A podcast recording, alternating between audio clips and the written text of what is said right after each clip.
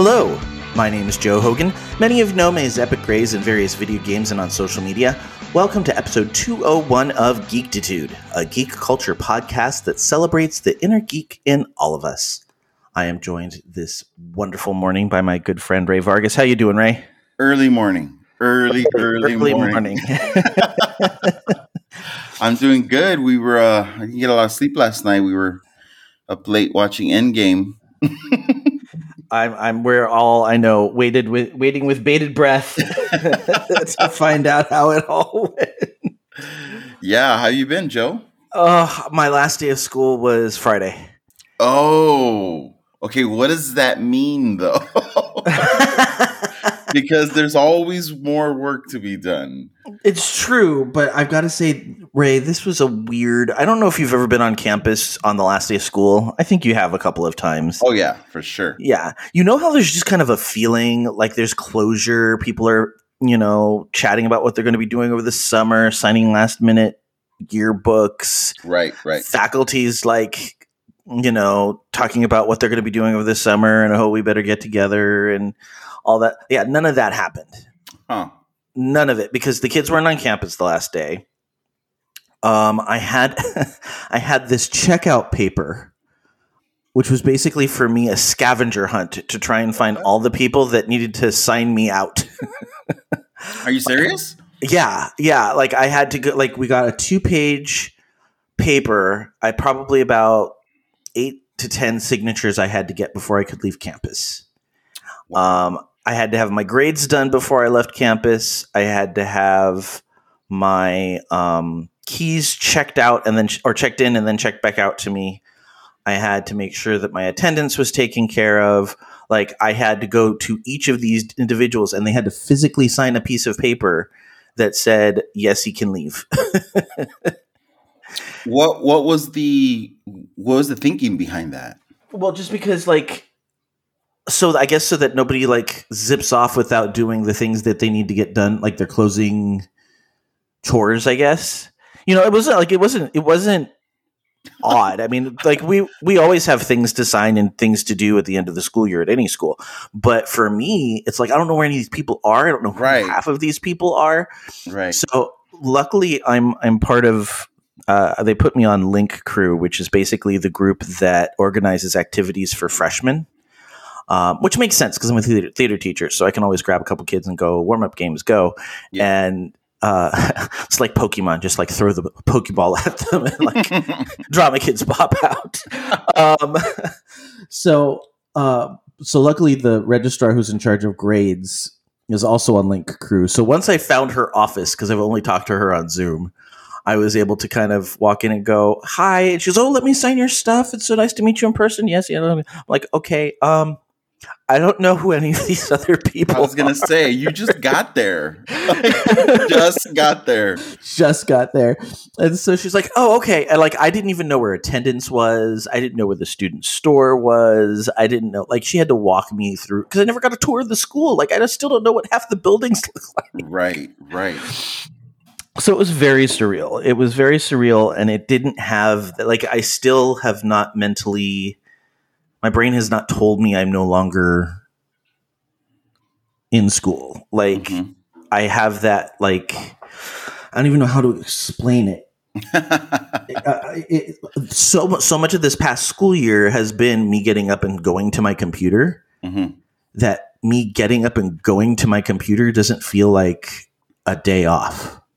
it right. feels like oh, this is just what I have been doing for the last year and a half. Right. Yeah, absolutely. And then, I mean, it can't feel like much of a end of semester if the semester itself was I mean, even more so than last semester. Last semester was solidly virtual.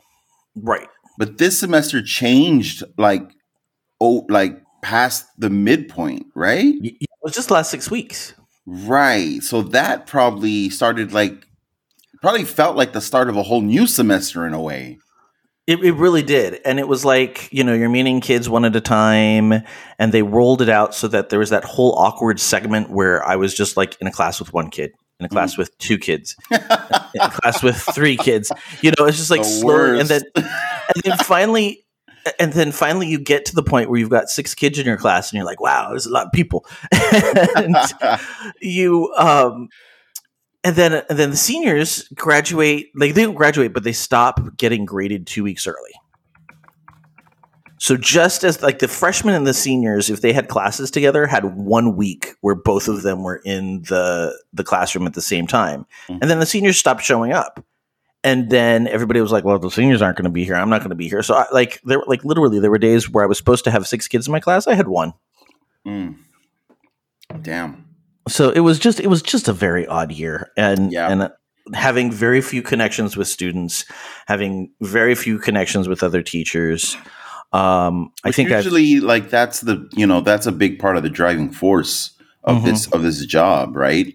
yeah well i think I, I may have mentioned it on the last episode or two like after our um last faculty meeting of the school year our, our principal kind of teared up a little bit and she's like um I understand what you've gone through. The, one of the cruel, cruelest things you can do to a teacher is disconnect them from their kids. Mm.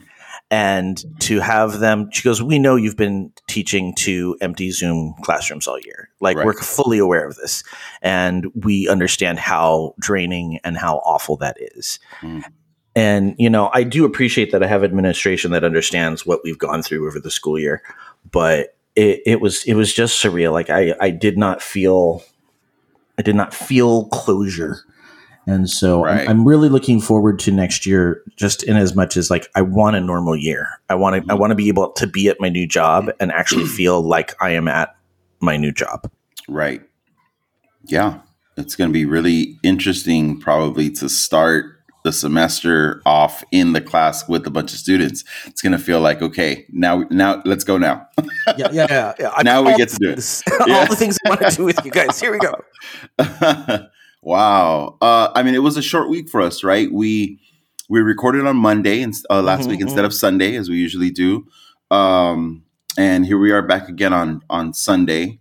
Uh, did you have a chance with the end of the semester and everything going on to to get any geeky stuff in? I did. My two big things. Okay, so so we started something last week with uh Army of the Dead. Yes. That was listen, I know, you know, not everyone is like totally jazzed about when we uh when we take something down, but can I just tell you that was so satisfying and cathartic to talk that movie out with you. Yeah, well, because it was just like like it, it not only did it not only did it remind me how I haven't I haven't done zombies since Walking Dead got all like violence porn on us right. and and so that kind of like soured me on on zombies a little bit like i know it happened in the comic books but that's just a little bit different and i i Yeah. from my understanding of the episode um that started that season it was just bad timing like Mm. you know the elections had just happened Mhm, mhm. and it just it just didn't feel good so yeah. I, I just kind of soured on zombies for a while and this kind of like because it was so bad i'm like i need a palate cleanser and so I watched a little. I didn't get through the whole thing because it's two and a half hours on YouTube. But I watched like the first half of Dawn of the Dead, the original Dawn of oh, the Dead, nice. And um, so I was watching that. Uh, even Matt even kind of wandered over a little bit to see like, well, what are you watching? I'm like, oh, this is kind of like thought of as the best zombie movie ever made. And he's like, oh, okay. So he just sat and watched it with me for a little bit before we had like we had somewhere we had to go. And um and then a couple people asked online like where I think Lyle asked where to like start with zombies and I may have gone a little bit overboard in my recommendation. that was great. You gave a whole rundown. And what I loved about it was that you didn't just say these are some mo- zombie movies you should watch. You were like, okay, start with this one. And then you move on to this one because it, in a way, kind of continues the story. Even though the one you suggested, I think, was made after the second one you suggested, but that's because the the Dawn of the Dead, the original Dawn of the Dead, is super old, right? Yeah, okay, so I'm going to just do it like I'm sorry for the people who are on Slack that have read this already, but this is how you this is how you have to do it. Like the original Night of the Living Dead was by George Romero and it was done in uh, 1968. That's and that was crazy. That's Yeah, and it's- insane to me. and it's it's huge because for many reasons. It like established American zombies, like what Mhm. the zombie trope is tropes are. And then um, at the time it was also the civil rights movement. And so it's one of the first movies that had a black actor as the hero. And he like well, you know, very misogynistic but it was 1968 he manhandles a white woman like because she's just like losing her mind. And um and so like all of these like taboos were broken with this movie. So it's a very just cinematically it's just a very influential movie. Mhm. um but my recommendation is don't start with that one because it's black and white. It can be a little slow. Mhm. barbara's annoying. It's um it's just of its time. So I suggest starting with the remake, which was written by George Romero, and it's the 1990. Um, I've, I've got to go back up to my. Uh, I forget the name of the the director, like Tom Oh. Tom Sav- Savini. Right. Uh, and Tom 1980. Yeah, and Tom Savini, I didn't mention this in anything, but the he's like their special effects guy. So a lot of the the of the dead movies, like if you look at the the special effects credits, it's Tom Savini. Uh, so you start with that. You start with the 1990 Night of the Living Dead. It's the same story, except Barbara's not so helpless, and it's just kind of you know better effects, better. It's just updated. Then you have to go back to what pretty much everybody says is the best zombie movie ever made, which is the original Dawn of the Dead from 1978, also George Romero. Got it. So you do 99 uh uh wait, no, you do uh Yeah, 1990 Night of the Living Dead, right. And then you do 1978 Dawn of the Dead. Dawn of the Dead. Yeah, the original. And right now, that's the only one that's not on any real streaming service, but you can find like a fan cut where they take all the versions of it and squish it together in a two and a Yeah. half hour monster Yeah. and, and watch that. And it's worth watching. It's a really, Dude, really good So. I, so I'm I'm gonna ask you to continue because you made a couple other suggestions after this. But right now, I'm shout out to Jason. I'm doing an early shout out. Mhm. Shout out to my coworker and buddy Jason because uh, this week, uh, completely unrelated, he uh, shared in the chat in the work chat that he's been watching B horror movies. Mhm. And I was like, huh, that's surprising for Jason to be watching B horror movies. But he subscribes to Shudder, which I, I subscribe to around Halloween and I and I canceled the subscription after that. For those of you that don't know, Shudder is a streaming service that does all horror. It's all Oh, wow. like scary movies and stuff. And you know, there's a lot of good ones on there, but a lot of horror is like B at best, you know, C, Right, right. D horror. and it, Shudder has all of it, all of it. And so I guess Jason, you know, it, it took a pandemic, maybe like a, year long quarantine. Jason is is in the midst of going through some of these B horror movies, and he's really enjoying them. And he's sharing some of the ones that he likes. And then my other coworker Gloria is like, "Oh yeah, I've seen some of these. I'm not big on the B movie anything. I mean, Mhm. horror, romance, comedy, whatever. I'm not big. I'm not big on B movie stuff. Um, and as a matter of fact, you know, uh, potentially future topic, Joe. My my best friend in the world, uh, Suzanne, and I. Uh, we get into some really intense, heated conversation, uh, debates sometimes. Uh-huh. Uh, and the last one we had was about the definition of a B movie. What makes a B movie? Ah. And it was intense because we have very different we have very different ideas of what qualifies a movie to be a B movie. So anyway, shout out to Jason because I know he's listening to this and I know he's literally writing down, okay, wait, so 1990 Night of the Living Dead, 1978 Dawn of the So he's we're definitely going to be watching these and discussing these. So I'm looking forward to to potential future podcast episodes built based around this. Yeah, I'm I'm very excited about zombies all all over again. In fact, I found all of my walk of um I have vo- the hardbound volumes one through eight of uh, Walking Dead. That's how you got me hooked. Yeah, and so I'm I'm gonna be probably taking those on our drive with over the the summer, so I can Rad. catch up on that. But okay, so so 1998, Night of the Living Dead, 1978 Dawn of the Dead, and then do 1985 Day of the Dead because again George Romero because that is the original trilogy and it's a lot of people really like Day of the Dead. I think it does get a little bit of a um it's underrated for what it is. It introduces the idea of not necessarily smart zombies, but that zombies are more than just Mm. like shambling shells. And to think that the idea of like smart, quote unquote, smart zombies was thought about in 1985 is kind of crazy. Got it. Yeah. So from there, you have some choices. Um, from there, you want to you can either finish out the Romero series, which gives you Land of the Dead, which I think is really the last of the great Romero Mm. movies. So Land of the Dead, Diary of the Dead, and Survival of the Dead. So, Diary of the Dead and Survival of the Dead, does he kind of like jump the shark at that point?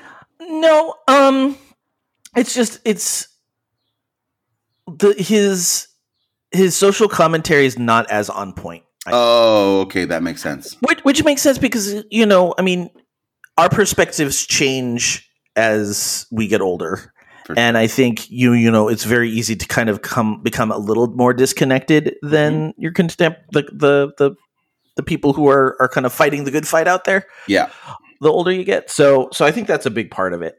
Um, uh, Land of the Dead, if I remember correctly, was all about like I think that came around during the Bush era. Oh, Um, shit. and yeah, so it was like that was the last kind of spot on commentary on what he was yeah. he was going for. Um, so that's so that's one of your choices. It'd be so great to for somebody to put together a thing of like, okay, we're gonna watch this uh, Romero zombie film, but first let's do a quick primer on what this is a reaction to. Like, this is what was going on at the time. Uh, We'll, we'll circle back to that. okay. we'll circle back to that. Remind me. so um so then the other way you can go is you can go back and watch the original Night of the Living Dead. Like if you really like the the the Romero trilogy, yeah, yeah. go back and watch the original just because if you want to be a zombie fan, you kind of it's kind of like required watching. Um and there'll be there'll be added interest because you just watched you know this trilogy and and you're a little bit you understand the story and the setup and you're a little more invested at this point. Yeah, and I've gone back and I've watched it with um like a wi- a riff track. I forget the guys who did the riff tracks, but that's fun too. It is fun Yeah. to watch that with riff tracks because it's kind of crazy. Like they point out all the all the little, you know, it's an indie, it's an indie film, so they point out all the little problems with it.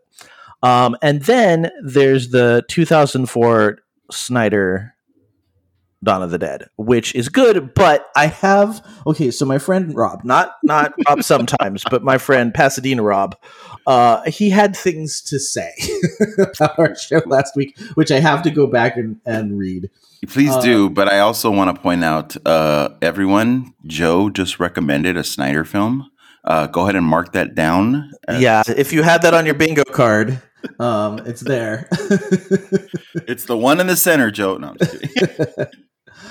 uh, okay, so uh, he said you like talking about our episode last week. You didn't even acknowledge half of how bad this movie is. So he had very strong feelings about Army of the Dead. oh, okay. Uh, Army of the Dead. Okay, got it. Got. Yeah, yeah. He says the time loop theory is weak, but you didn't even touch on the robot zombies, which I did hear there was some stuff. I didn't. I didn't pick up on robot zombies, but I didn't either. no. But apparently, there's robot zombies in there, or how this isn't a zombie movie at all because the king zombie isn't a zombie; he's an alien, which I have also heard. What Um, the fuck? Yes, because they think that the the idea is that they're the convoy is driving from Area 54, Area 50, 51. Area 51. Yeah. Oh. And so that was a thing. So he says also, with all you're talking on how misogynistic it is, y'all didn't even mention that three female characters got fridged. oh, God. That's So, right. Good, good point on that one. Yeah, yes. we yes. Um, also, there's going to be a, oh, this just this honestly, Ray, this turned my stomach. There is going to be an animated prequel series dealing Oh. with the fall of Vegas. and my favorite character, Dieter, is getting his own prequel movie, partially written by Snyder and directed What? by the actor who played Dieter. Sorry, did I say getting because the movie is done filming? What? Who is this for? I don't know. Why? And then he said, uh, also on a personal note, the first thing that bothered me about the movie when I finished it was the continuation of Snyder's inability to understand tone. For such a goofy movie, the serious scenes were way over the top. Who? So then I went back and I, I said, wow, that, you did a lot more research on this than I was willing to do. and he said, I didn't do any research other than listening to a couple podcasts, but then I watched it again to see it. And like, shout out to you, Rob, for Yeah. watching it again because I don't think I could do it. yeah, but- I could. Yeah, couldn't but then I watched it it, again. No, but then I watched it again to see a zombie shout, uh, shot out and spark after it was shot, and the weird blue blood from the king zombie. So he was going back and he had to go look at the for the Mhm. zombie and the alien stuff. Jeez, shout out to Pasadena Rob. And on the shows I listened to, heard an interview with Snyder where he, it is clear that he just put stuff in thinking it would be cool, but didn't really think more that, than that about Yes. it. Now and now is answering questions all mysterious to sound smart, but clearly doesn't have any real answers. Oh, we all know that guy. so this is why I bring this up now because he says also when talking about the good work he did with Dawn of the Dead, y'all never mentioned that not only did he not write it, but it was written by James Gunn. Oh shit! Shut up. Yes, which I, I completely didn't, realize until I did a little research, and so I knew this when he men- messaged it to me, and I was going to mention it today, but he like totally was on point with that one. Oh my god, I did not know that at Oh, yeah. Oh yeah, and I'm I'm going to talk a little bit about that in a second too. Um, oh, and then there's some other weird thing about he, how he was the director of photography because he wanted to only use this one lens from the 50s that no one else would agree to. Wait, who did that? Snyder when he was working on Dawn of the Dead. Oh god. So the reason why Dawn of the Dead is as good as it is is because he had a lot of people going no. Exactly. exactly. Which I maintain is probably why I like Man of Steel so much. Mm-hmm. Despite it being a, a, a Snyder film, is because I'm sure with as important a property as Superman relaunching, and you know, and Christopher Nolan involved, I'm sure there was a lot of people saying no to him. Yes. So so then the last thing, and he did kind of give props to Snyder for this call. Um, and then we had a conversation about you know whether Snyder is uh, uh, a good guy or not.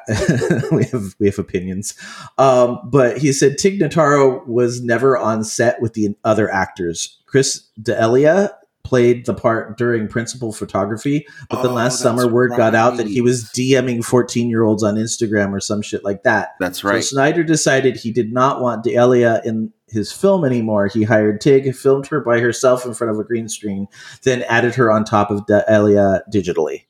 wow.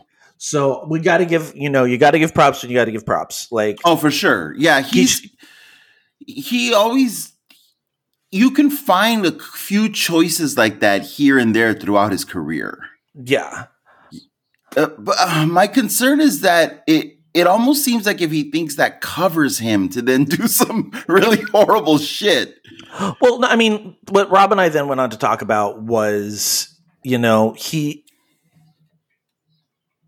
he's definitely got some misogynistic leanings, and I don't think he realizes he has misogynistic leanings. Like, Right. I think if you pointed it out, he would be like, uh, well, no, I just, you know, no, I don't mean that. I, I don't think he thinks that way, but he's definitely got a little bit more of an 80s mindset. I mean, it's a very, uh, if we want to just go ahead and name it, it's a very neoliberal mindset of no, I'm basically a good person and my intentions are good. Therefore, none of my actions can be bad. None of my Right. choices can be bad. Right. You know what I mean? Like everything I do is is as long as it's coming from a good place, then everything I do is good. And it's Right. like that's such bullshit, which gets us in a lot of trouble these days. A lot of people it in a lot of trouble. It really does.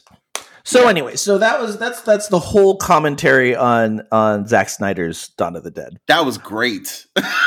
I was like, I love. I'm actually seeing Rob this week, and I, I love hanging out with Rob. He is like my my old school geeky friend. He's the one that I go to. Um, him and my friend Paula, we go to to Comic Con every year, and like are constantly going. Did you see this thing? How about this? Did you know about this? Like we're always kind of checking in with each other. We got a group text constantly going.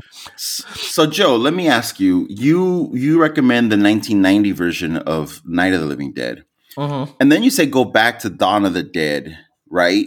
Uh, 1978, which you said is is one of the best zombie movies ever made. like it, uh, it almost the only lists it does not make number one on is lists that put Night of the Living Dead the original first, and they put that because they feel like it's the groundbreaker of it, so it should go first. Right.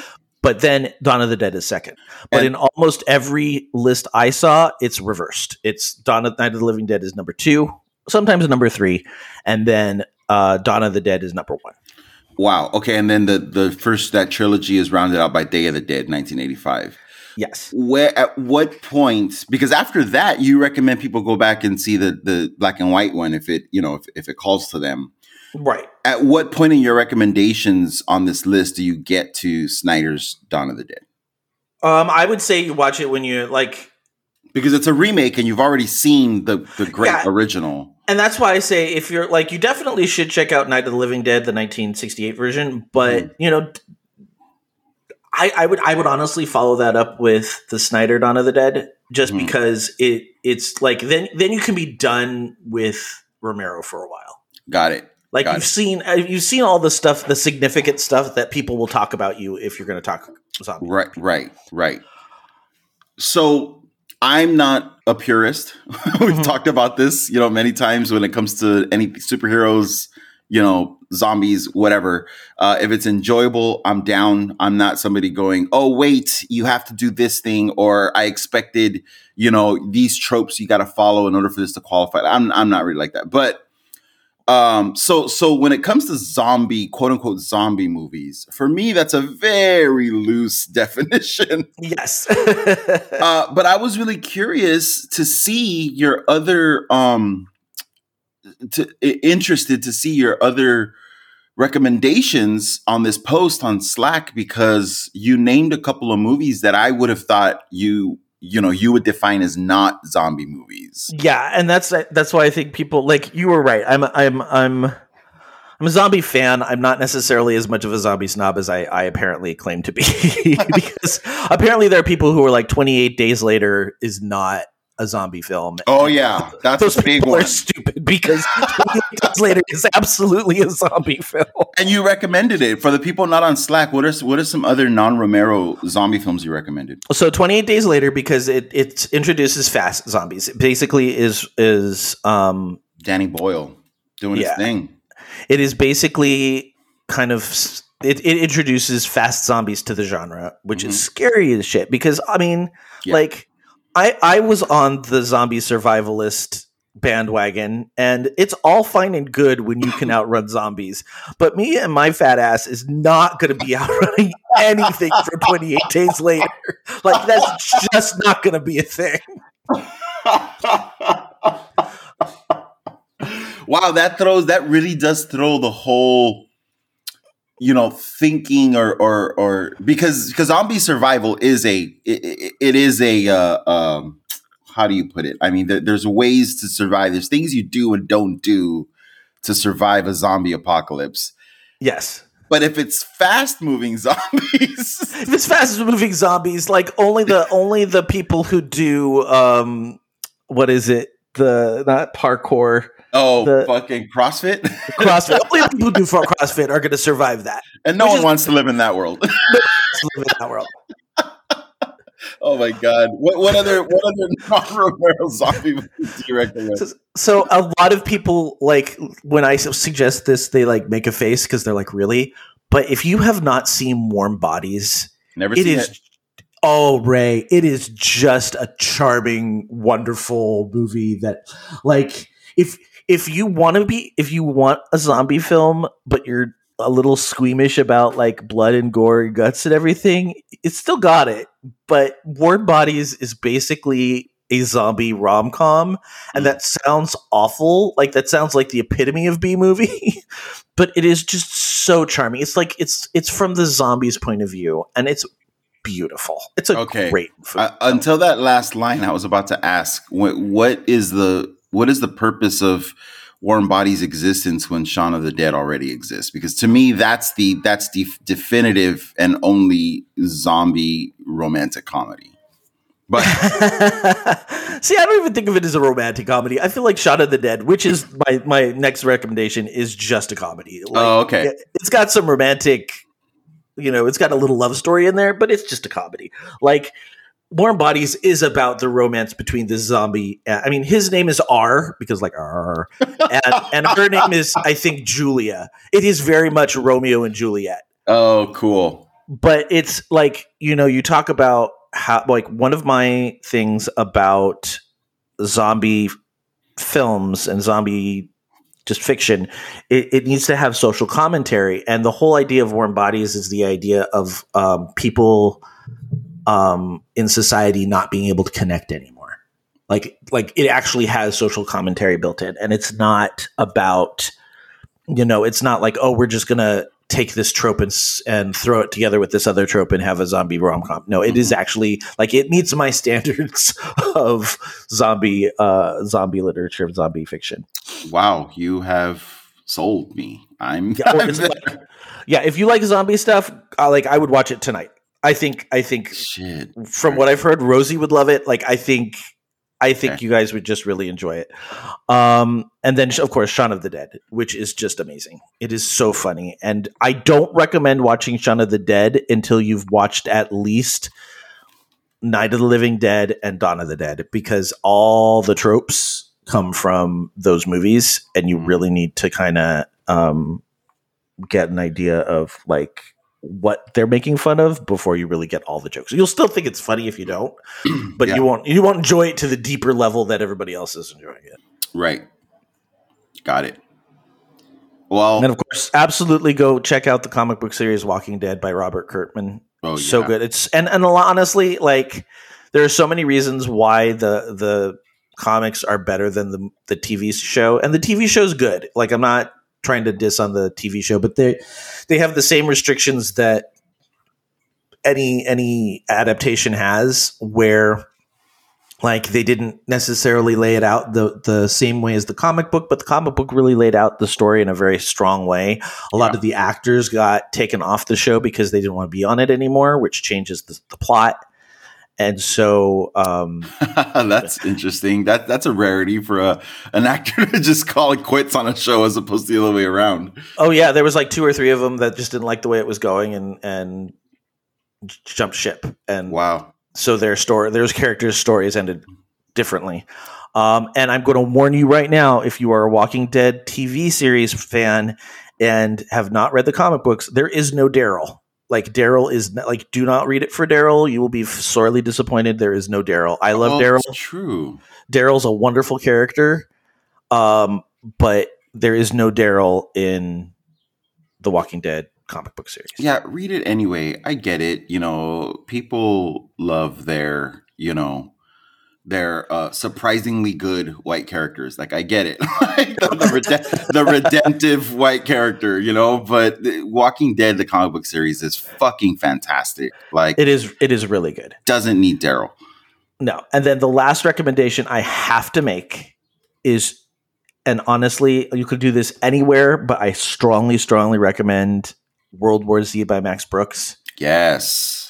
Have you read that book? Yes, I did read it, and that shit was traumatic. I read it uh, during travel season where I was mostly on a plane. So I basically read that book. Every time I was reading that book, I was on a plane, Joe. Yeah. Did you cry? Fuck. Yes, dude. It's Quite honestly, I don't want to know anybody. Like, if you don't cry when you read this book, I'm going to be very sus. Like, it's harrowing. It's amazing. And so here's what you need to know about the book. And it, I, I don't think it, it ruins anything going into it. I think it makes it better. Um, Max Brooks is the son of Mel Brooks, who did all the comedies and, and Blazing producers, and Blazing Saddles. And yeah, it's, it's just a brilliant, brilliant man. So Max Brooks is his son, and he loves two things: he loves history and he loves zombies. And um, there was a book written back in the fifties called "The Greatest War," I think it was called, and the whole point of it was um, that this guy named Studs Terkel is an essayist. Uh, he he wrote a book called Working, where he interviewed a whole bunch of people about their jobs, everybody from a prostitutes up to CEOs, and then turned it into a book where it was just people like exploring American culture through the words of people themselves. And he did the same thing with The Greatest War because he went and interviewed survivors and soldiers and anybody who was involved in the war to get all their perspectives, and then basically told the story of World War II through these people's interviews and their experiences. The book is called "A Good The Good War: An Oral History of World War II." Yes, the good a good war. Yeah. Um, and so uh, Max Brooks loved that book, and so what he did is he basically did the same thing, but it's interviews with people who survived the zombie war, and it's taken from the like it's basically the idea is is this journalist has gone through and interviewed all of these people to kind of re put together the story of the zombie war through all of their different experiences. And you know the just so you know what you're getting into all of the things that most not all but most of the things that happen in the book have actually happened in real life just not with the zombies. Right. like they're actual war stories from other people. Like Max Brooks wrote the zombie survival guide. He is all about researching. And like there is a zombie survival guide that if you if we have a Romero style zombie apocalypse, like that book will save your life. Because he, he has literally researched it down to what is the best gun because it it like catches le- less least often Mhm. like that's the amount of detail. He's like, you want this gun, not this gun, because even though this gun is more powerful, this one tends to catch more, and so you're going to get stuck without your gun, and so you want this one, not that. Like that's the amount of detailed research he did. He did the zombie survival guide before he did World War uh. Don't So- don't read the survival guide unless you really are like worried about zombie apocalypse because it's a very it is a it is a field manual. It is it is dry reading. Did you read it? I did. That's great. Um, what are your thoughts? Uh, again, so we talked about the difference between the TV show The Walking Dead and the comic book The Walking Dead, which I would recommend the TV show maybe the first. I'd have to research this, but maybe the first three or four seasons I would recommend. Yeah. Um, you know, maybe there's a there's an end of season cliffhanger there that's not so bad that I would that I would say definitely stop at before Yeah. you get in too deep, uh, before it starts to affect your mental health. Um, for for people who only know World War Z as a movie, what, what what are your thoughts on the differences between the two?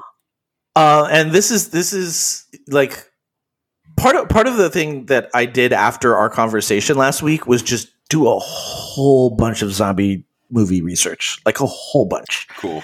and like that was my geeky thing this week is just I zombied out. And so a lot of people will say the same thing, including Max Brooks will say the same thing about the movie. It on its own is a very good zombie movie.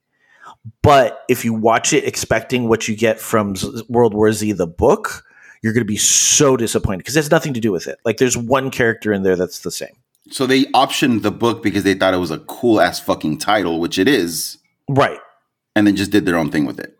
Right. Which is honestly, I feel like World War Z would be a better limited series. Now that Netflix has this kind of thing where they'll just put out a limited series and it's not expected to run on forever, like Right. maybe a three season limited series where you tell the story of these people from that person's point of view as kind of a voiceover and then you see the action as it goes on. um, Right. would be brilliant, but it's just not. It's just not formatted to be a film. So basically, they took the set. They took the setting and they turned it into a movie. Well, right. You mean the the the lead up to what the the book is about, or people's recollections of of what happened, is what the movie is, or that the actual events, right? Yes, but not. I mean, the, the, but with the zombies sped up and with the way that the zombies are, um, you know, there's some different mythology about the type of zombies they are and how they work and react with each other. So, Right. And apparently Brooks gave it his his stamp of approval uh, as it was being made. I didn't re- I didn't know this until just now, but uh, Brad Pitt's production company and Leonardo DiCaprio's production company were in a bidding war for this book, for the rights to this book. yeah, And the first version of the screenplay was written by J. Michael Straczynski, who's a comic book writer and among other things. yeah, Um, and uh, yeah, Brooks Brooks said he had zero control over what happened. You know wh- how the story evolved for the movie, uh, but he's he liked the the the screen the screenplay. Yeah. I was actually because for a while there, I, he hasn't been there in a while, but for a while, I was. I would go. That was one of the I can't miss it panels at Comic Con. was I would go to the Max Brook panel, and I actually met him at uh, his table and got a comic book of his signed. Um, and I told him, I said, you know, I'm a teacher, and I told him I was an English teacher at the time, and I said, uh, I have never, I have never had a book stolen as many times from my classroom as your two books because the Zombie Survival Guide and World War Z, I could not keep those in my classroom, and the That's kids didn't do it on purpose. They just take it home and they read it and they forget to bring it back Yeah, but but like I was constant. I must have. I must. I I have. I have given him a good chunk of my money because I have bought probably ten copies of World War Z and probably six copies of the Survival Guide. shit. Uh, That's And he was he was very nice. He was very like. Oh, I love teachers. You know, Yeah. call my agent and we'll arrange something. I can always talk to your class, which I just never got a chance to because my Whoa. curriculum.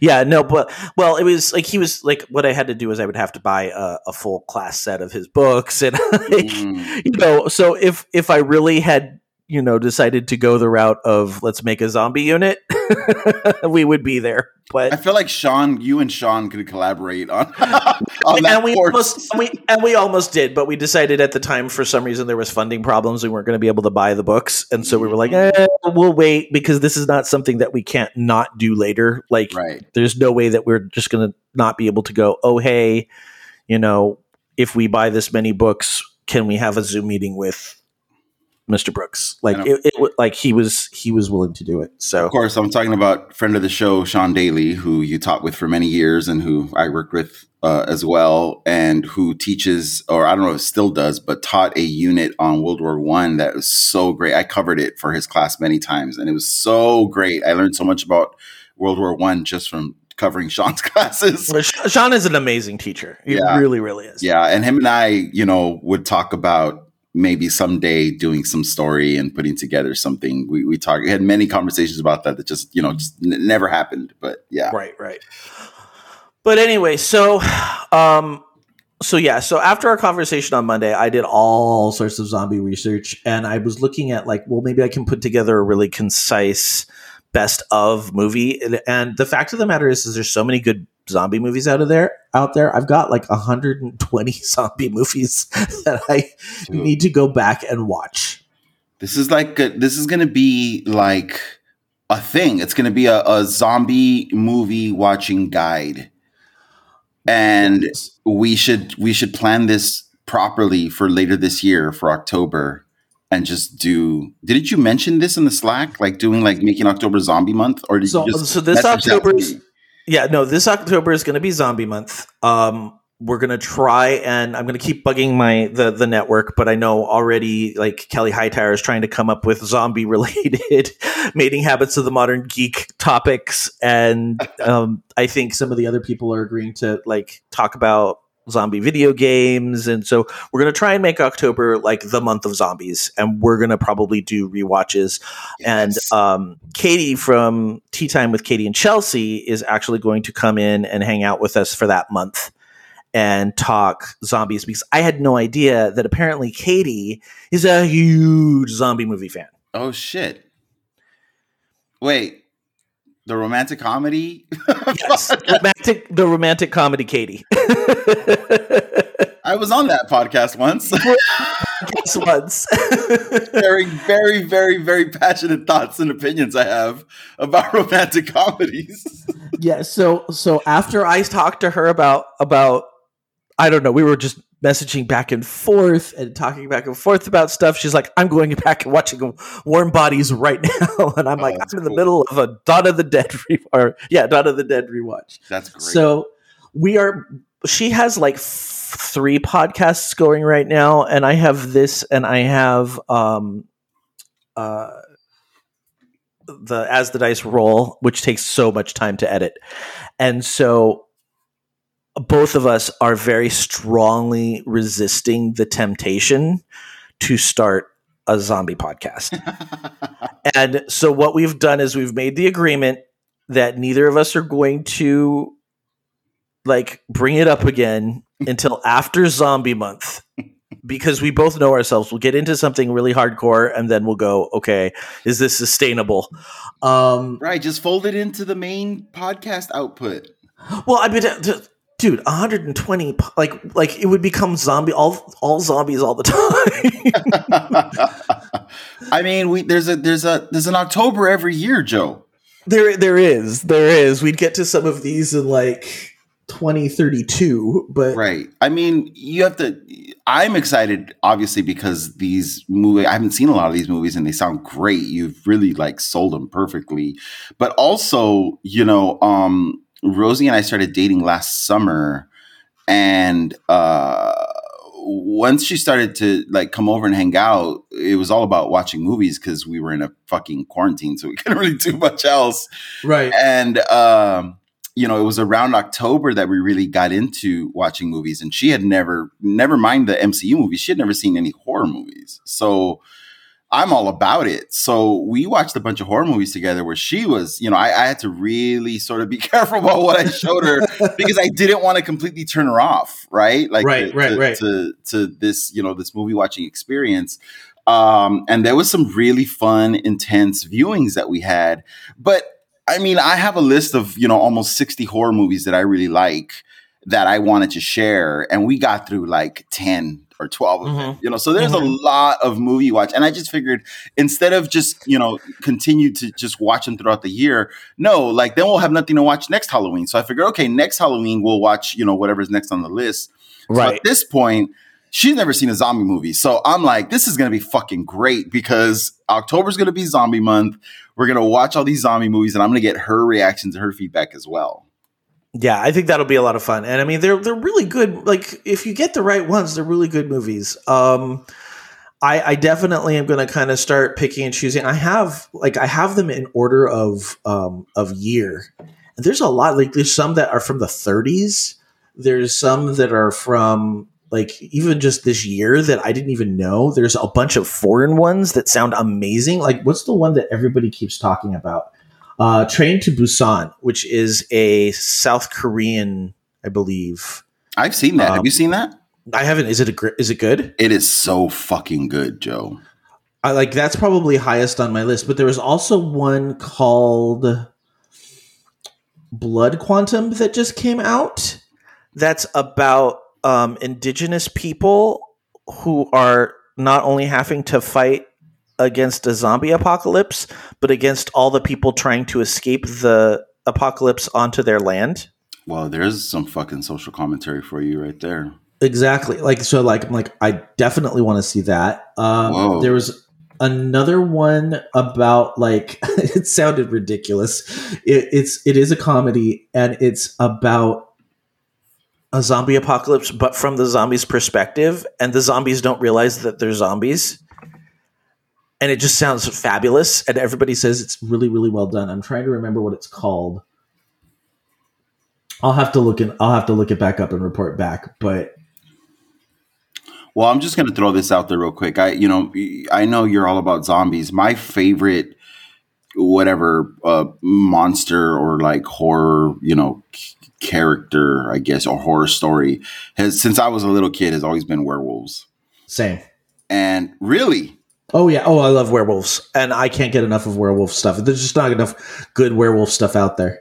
uh, totally, Joe, hundred percent. I'm I have a werewolf story in me that I've been meaning to write for years now, but um, not saying it would be great or anything, but I'm saying I'm just saying I'm driven to to make my own just because I agree with you. There's there's not a lot out there. Uh, Suzanne uh, just recommended a, a werewolf movie to me that I had never heard of before, which I don't know how the fuck this didn't, you know, kind of land on my uh, uh, uh, on my horizon. It's called The Wolf of Snow Hollow, and it came out last year, and it's a, an American comedy horror film. Uh, apparently, a werewolf movie. That's awesome. The Wolf of Snow Hollow. The Wolf of Snow Hollow. Um, she highly, she knows my taste, and she highly recommended it to me. She said, "Watch it now." Did you see Wolves with? uh I think it was Wolves with um, Jason Jason Momoa. No, I did not. So here's another thing. Here's a, okay. Here's another thing.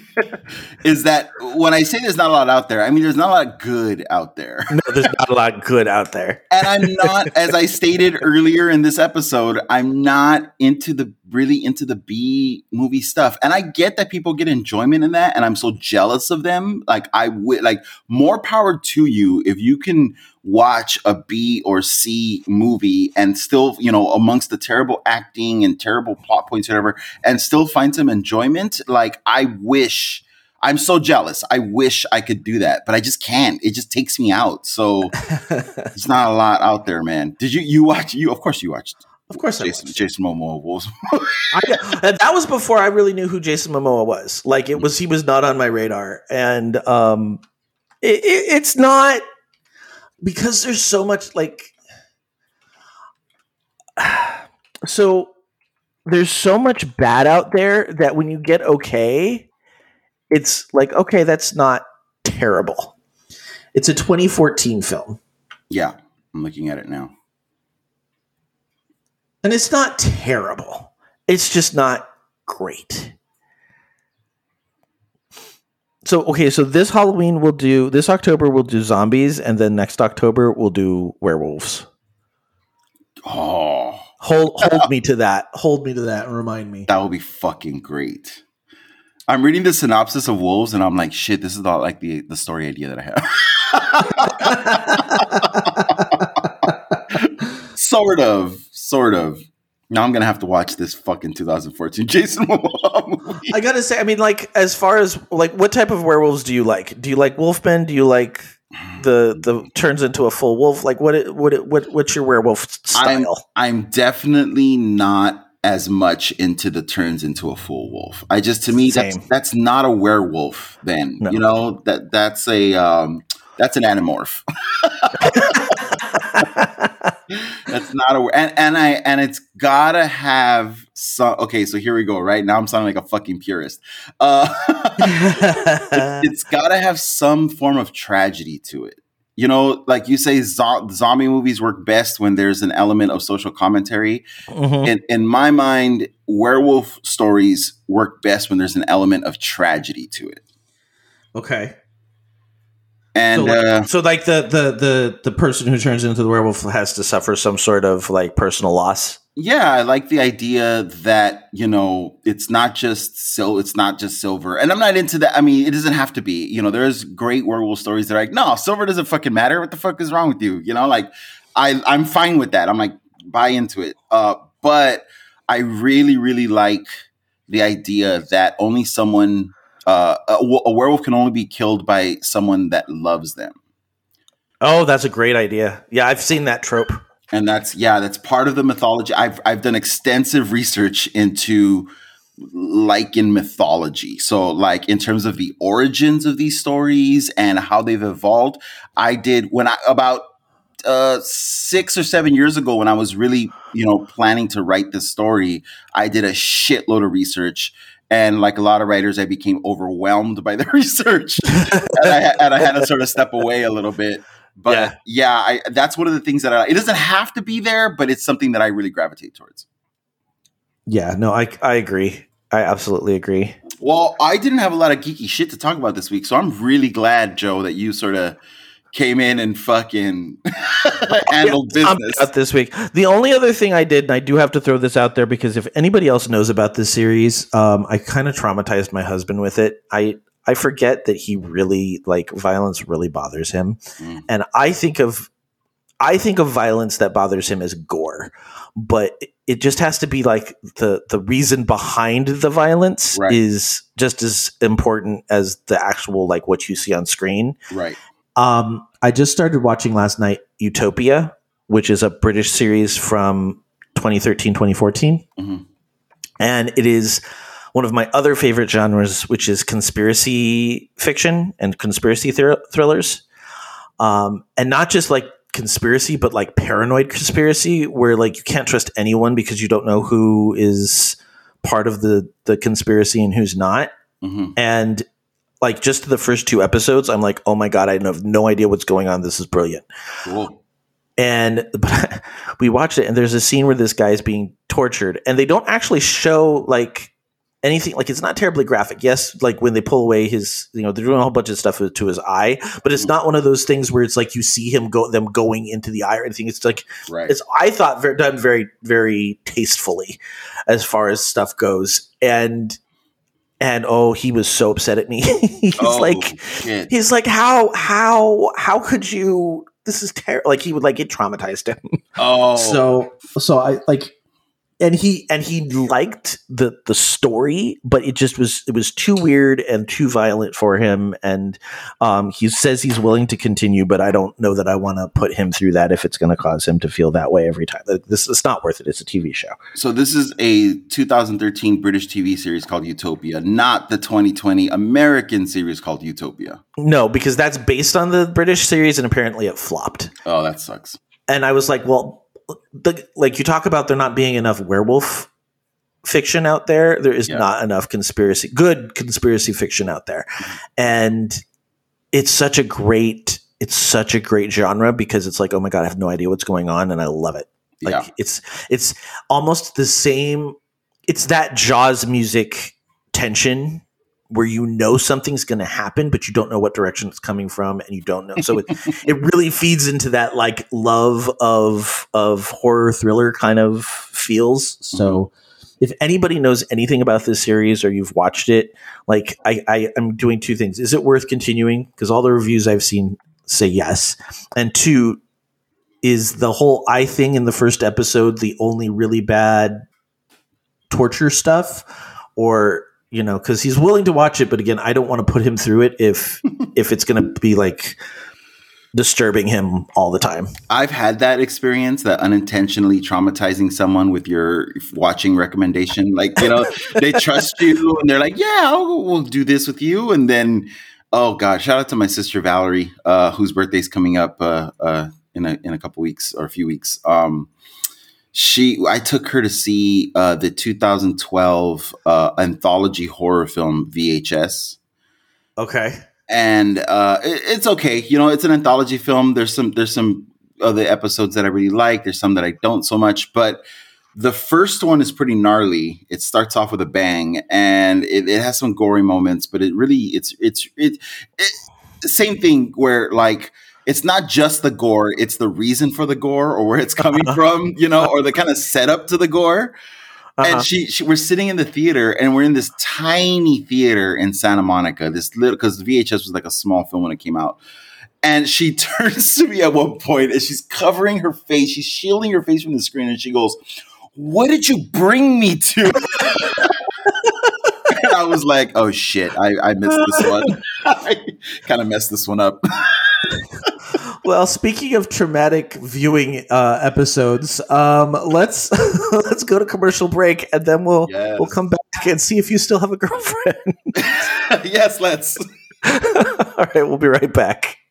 When toxic culture has you down, when you're just looking to laugh and have fun. Kick back and enjoy watching a video game. Or just make some new friends. It's time to visit the Geek to Geek Media Network. a community of podcasters, streamers, and bloggers. Well, more of a family than a community. All dedicated to geeking out about the things we love. Things like Video games, Star Wars, comics, Movies. K-pop, Disney Plus. Keanu. Keanu Reeves. New. Or whatever our community decides is the next best thing.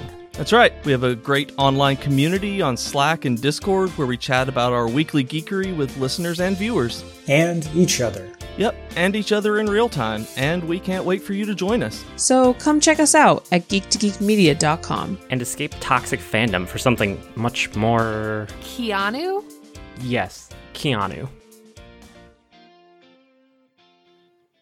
All right, we are back, and I should just say that before we get uh, the the conclusion of the rewatch, um, Ray and I just spent like a half an hour geeking out about about just nothing, like just a bunch of travel stuff, and like, and we're like, oh, we should be recording. Right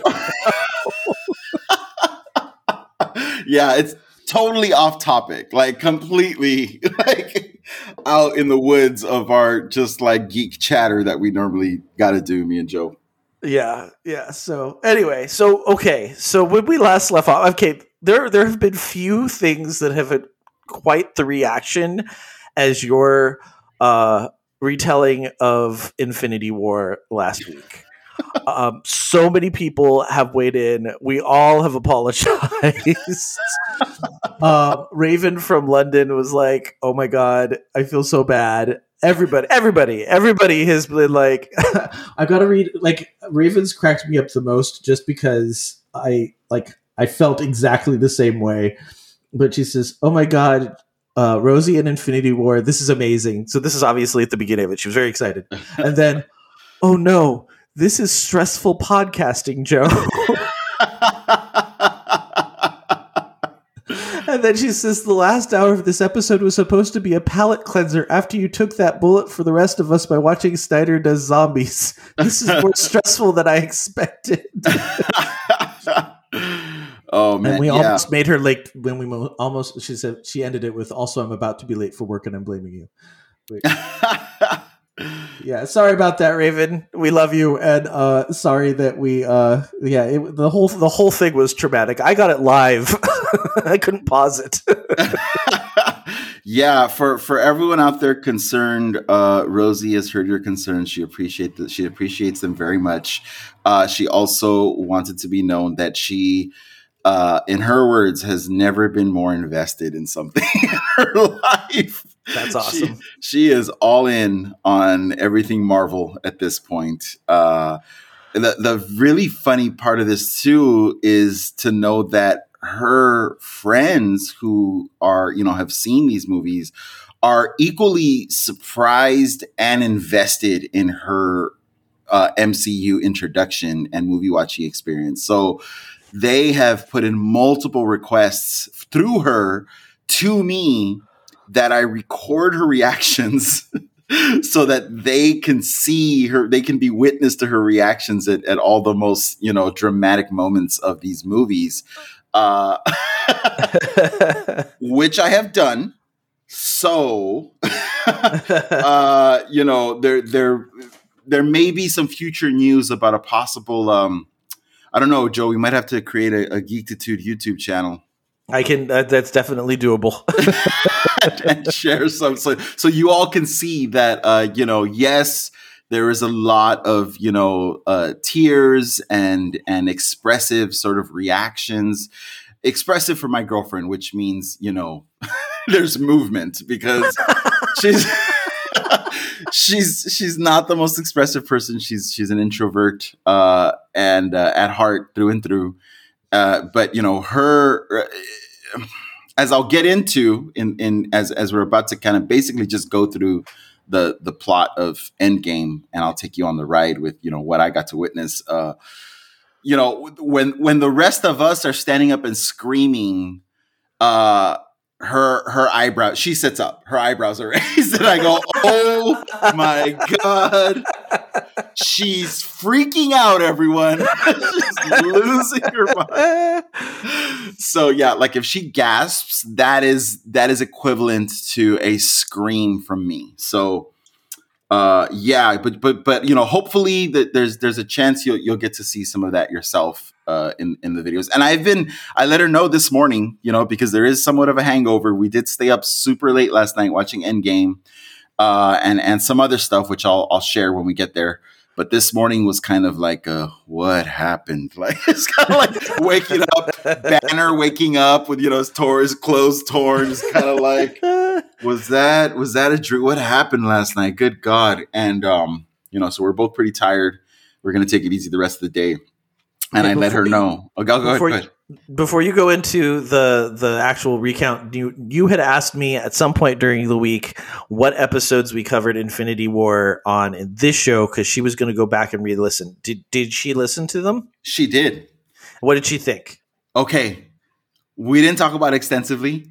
She again, I if I'm not asking for information from her, she's not giving it. She literally, Joe, only had one reaction, and I wasn't quite sure how to wasn't sure what to make of it. Uh, she started. She she reached out. She said, "You know what? What are the what is the episodes that you talk about uh, Infinity War? Because I want to listen to those." And you sent me the link, which I passed to her, and I'm I'm scrolling right now for her for her reaction. Uh, let's see, because she only had one text that she sent me. She said, "Why do you sound sad in this episode?" and I said, "Do I?" LOL. What do you mean? And she said, "I don't know. I feel like you don't sound cheerful like you sound in other episodes. Maybe you were sick or tired." And I'm like, what the fuck? What is going on in my life at that? I mean, geez, it could have been a lot of things. I, I don't know. I mean, I could have just been tired. I could have been sad from the movie. Well, it's, Or- it's, it's a popular episode, Ray. So, like, obviously, it didn't affect anybody else's enjoyment. right? But she's, I mean, she knows me pretty well at this point, you know, and we spent a lot of time together. And she's like, "Oh, you sound sad in this episode." I don't know. I haven't really talked to her about that. I haven't. I don't, I've been hesitant to dig into that to pull on that thread, Joe. But uh, yeah, so that was her reaction to Infinity War, and then not, not another word about uh, our uh, listening to our podcast. So she was she was ready for Endgame uh, all week. We didn't get a chance. I was hoping to cover it Thursday night. We didn't actually get a chance to watch it until last night, until Saturday night. So, and and a concern for us is always, you know, are we starting the movie early enough that she's not going to start falling asleep around 10, 10 30? Right. um, because she is a morning person. She goes to bed early. We're we're opposites in that way. But we put it on just like Infinity War. We put it on at pretty late, like I would say nine forty five. And I know like this is a three hour movie. Like we're gonna be up past midnight easily. Right. And um, there was not even a hint of sleepiness. Man, these movies just go and they hook you and they do not let you catch a fucking breath. And that's, I mean, she said the same thing after both movies. Last night, she was like, my God, like I just, it just kept going. Uh-huh. Uh-huh. So yeah, uh, it was an intense watch and she had some, you know, I, I, I kind of, I was there for her. I was prepared, better prepared this time to be a supportive presence. Uh, and I was there for her last night, and I tried my best to end it, you know, the night on on not such a dour, sad note. And uh, this morning, she had some interesting thoughts, which I'm going to get into. But I mean, we start right away, and I, by the way, I recorded it all, so you know, like I said, all of this is on is on video at some point. Um, when they show Clint, when we see Hawkeye talking to his daughter, her first immediately she goes, "Oh no." Because she knows she knows what's coming. And mind you, she hasn't seen any trailers. She knows she has no setup for this whatsoever. And and I could tell she it, it was almost like a um I don't know if anyone's ever been in a car crash, but you know, you, you don't have a lot of time to prepare yourself. No. it's sort of you're just like you know there that's why whiplash is a thing because you you know your muscles are are in the middle of doing something else and then before you know it boom you're in something. And i saw that in her. She just like it like there was no breath. Like the the you know infinity game infinity war ended and she had a week to sort of like absorb that and she's like okay i'm ready it's like getting a tattoo. It's like you know you're in it and you're like why the fuck am i doing this to myself? And then because it's so painful and then you're done and you're like this looks fucking great. And enough time passes where you're like man i love this tattoo. I want another. And as soon as you're in the chair getting a new tattoo you're like oh yeah i forgot about this part of it. Why the fuck did i sign up for another one of these? And that was it joe. As soon as he's interacting with his daughter and they see his family having a pic she just goes oh no. And boom she's like holding on for dear life just waiting for this roller coaster to end immediately. And her daughter disappears and he turns around and his whole family's gone and she's in tears she's crying she's reaching for the kleenex uh, and we're off man we're fucking off and she fully believes in the next scene with with tony and nebula she fully believes that she is witnessing tony's last moments Oh wow. he says goodbye to Pepper. He records his goodbye. The oxygen is running out. You know, Nebula finds him laying there. She lifts him up and puts him in the chair, and he's done. He's saying, and she's like, I'm watching her, dude, and she's saying goodbye to him. Like her favorite. She's like, Yeah, this makes sense. Uh, she's like, I should, we deserve this at this point. Like, we're like, this is, Right, right. this is what these movies do. Like all of the fun and adventure of Marvel movies up to this point is gone. Like she's just like, oh yeah, these movies are just a punishing emotional experience. like I have myself to blame for signing up for another one of these movies, which was interesting for me because I know that this movie is about to be a fun, adventurous romp through Uh-huh. time. I know that's coming, and I go, "Fuck, man! They they how did they do this? Like, you know, we love these movies for this reason, and then they just punch us in the fucking chest and leave us there, like out of wind, catching our breath, thinking we're gonna die." They start us back there again with Endgame, and then what do they do? They take us back to that fun, adventurous romp through most of this movie before the climactic, you know, end battle Right. just brilliantly done and it's so cool to experience this through her um so so she's saying goodbye to tony and then captain marvel shows up and again just i can't I, you know i love trailers but it, this really has me rethinking my my what my view intense viewing of trailers Right. because there's so much information given Yeah. And when Captain Mar- you know, Captain Marvel didn't show up at all in the first one until you know the the the stinger with Fury summoning her through his his beeper, his pager.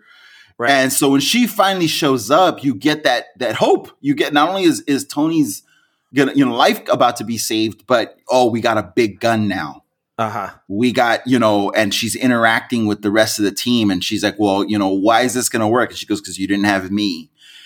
And there's that like, oh, fuck, yes, like they're to do it. And so um, I definitely turned on the camera when they tracked down Thanos. Uh, uh, it, you know, in his in his farm or whatever. Uh huh. And when they cut off his fucking head, she goes, "Oh shit!" Like, because because it's now what? It's not even like a happy thing, right? I, real, I I now remember that. I remember sitting there going, "Okay, what in the hell's the rest of this movie about?" Like exactly. it, you you're just like, "Okay, well they just how did what are we what now?" yes. yes, and it's really cemented by Thor's line where it's like, "I went for the head," and then he walks off, and you're just like. Fuck. Like they're not, they did not win. Like this is not a No. win. No, and, and you don't have a triumphant feel about that at all. Like it doesn't. You expect you expect the defeat of Thanos, especially something that kind of like visceral, Mhm. to be like a yes moment, and you're not. Like you're still suffering from the like it, it hasn't fixed anything. Yeah, and there's and there's moments in these movies that are comic book tropes and you know we enjoy them for that reason where they land with Rosie in a completely different way because she doesn't know that they're tropes. And then there's moments like this where everyone kind of collectively goes, "Wait, what?" And uh, when when he walks off into the light, and then we see the five years later, her eyes just start searching. Like, wait a minute, wait, what does that mean? Because that's a finality there, where it's like, Right. okay, this is not going to be undone. Five years has passed. This is what's going on. Uh, this is this is real. Like this is really what's happening, and we're committed to this reality. And uh, when when they first show, I had to point certain things out. So I have to go. You know, the the van shows up in storage, and she's like, "Wait, what am I looking at? Is this new?" And I go, "Look at the sign. It says Lang." And she's like, "Okay." And I'm like, "Whose last name is Lang?" She's like, "I don't know." And I'm like, "That's Scott. That's Ant Man, Scott Lang." And she's like, "Oh, okay. Like I'm there. Like okay, got it." Like another thing that I realized, we waited ten years for this story to finish. So by the time we're watching Endgame, we've seen most of these movies multiple times. Right. We know them inside and out. We know the scenes. We're familiar with the stories, with the scenes, with the setups, all that. She's seen each movie once. Yeah. So it's not the callback is not as easy for her, right? Yeah. So I had to sort of be like, remember when that happened? Remember? It was, oh, oh yeah. Okay, let's get like I'm there. You know. Mhm, mhm. Um. So so I I did have to sort of pick and choose my spots where I was doing. I could, there was a couple of times, of course, where I'm like, remember? She's like, yeah, yeah, yeah, yeah. I got it. Like, like okay, I'll just shut the fuck up then. um. So when we see Scott pop out of the the quantum machine, she's like, oh my god, like he's like she's just happy that a good thing has happened like she's just- especially because the ant-man movies are the fun light kind of inconsequential stories in this universe Right. so for Scott to be introduced to this scenario, it's almost like a relief. It's almost like, oh, thank God. Yeah. Like I can just watch Paul. Like everyone just wants to watch Paul Rudd at that point in these Yes. stories. Like I don't care what he's in. Paul Rudd is just an enjoyable watch. It's. So so true. Scott is like perfectly cast, right? Uh, I can see her total body language change. Like she's just like, "Oh, cool, Scott. Yes, I just want, I just want to live through Scott's uh, uh, experience of like discovering where he's at now because he doesn't know where he is. He thought he was going to be on a roof. No one is around him. He's walking around going, Hey, kid, what happened? And the kid doesn't even answer him. And she's like, Oh, no. And then uh, she turns to me like, What? And I said, yeah, guess guess who the the secret weapon to, to the story is gonna be, and she's just like, no, like shut up, um, and so of course it's like waterworks when he when he faces his daughter who's five years older, and that Right. great that great line of "You're so big," Ant Man saying "You're so big," like Yeah. Oh my god, dude! Like it's a good thing we have a lot of Kleenex in this house because uh, there was a lot of tears throughout this whole. And and I'm gonna I'm I'm gonna. You will never guess what the the biggest like the he, where the heaving sobs came because there were heaving sobs in this watch, and it surprised me at what point they they happened. Um so when he says only five hours has passed, that's where it started. It- for us, we're like, yeah, time travel, time heist, awesome. But for her, she's like, I what you know, what is that? I don't know. What is the implication of that? Like, I don't know. And when they start name checking, like, oh, time cop, time bandits, you know, we have seen Back to the Future, and so this was a thing where it's like, oh shit, I'm so glad. Remember at the whole beginning of this, Joe, I was like, we're not just going to jump into the MCU. We're going to spend a weekend watching the movies that have influenced the MCU Right. because I'm that much of a fucking thorough geek, you know? like just, just punishing my friends and loved ones with viewing lists, like watch lists. But we watched Back to the Future. I think we watched an Indiana Jones film. We and and there's references to that. Like so so when they say Back to the Future, they're like, no, dude, like time travel does not work according to Back to the Future. It's not. She's like, I get. The, I, she was like, Cap, I got that reference. so I'm like, yes, it's paying off. You know. Mhm. Um, the fact that that Natasha and Steve are so just fucking trying to keep it together and you can tell that they're not doing good. Like that totally landed with her. She was right there with those characters. And Steve is like, we got to move on. That's what we got to do. You can see in his face, he has not moved on at all. Oh no, he's struggling that that entire time. Yeah, it's almost like the that counseling group is there for him as opposed to the other way around, right? right. Which honestly, you've got to love about that character. I mean, I know a lot of mm-hmm. people are are the whole Iron Man Captain America thing is is real. Like everybody has their favorites. It's very it's very um I don't remember Edward Jacob esque. Um and but I like yes, Chris Evans is hot, and yes, that may have some influence into why I am Team Cap. But you have to love the fact that Cap is just like he just never gives up. And even right in that moment when he is struggling and he's like he's still not going to let himself give up because in his mind he's there for other people and mm-hmm. if he mm-hmm. gives up then he's not going to be able to be there for other people. He keeps saying in the first act I because this has to work because I don't know what I'm going to do if it doesn't. Like he says it a couple of times and you're like fuck man like he's really holding on like he's barely yeah. holding on. Yeah. And Natasha too is like barely like this is I need to do this. I don't know what else to do with myself right now. This is what I need to do.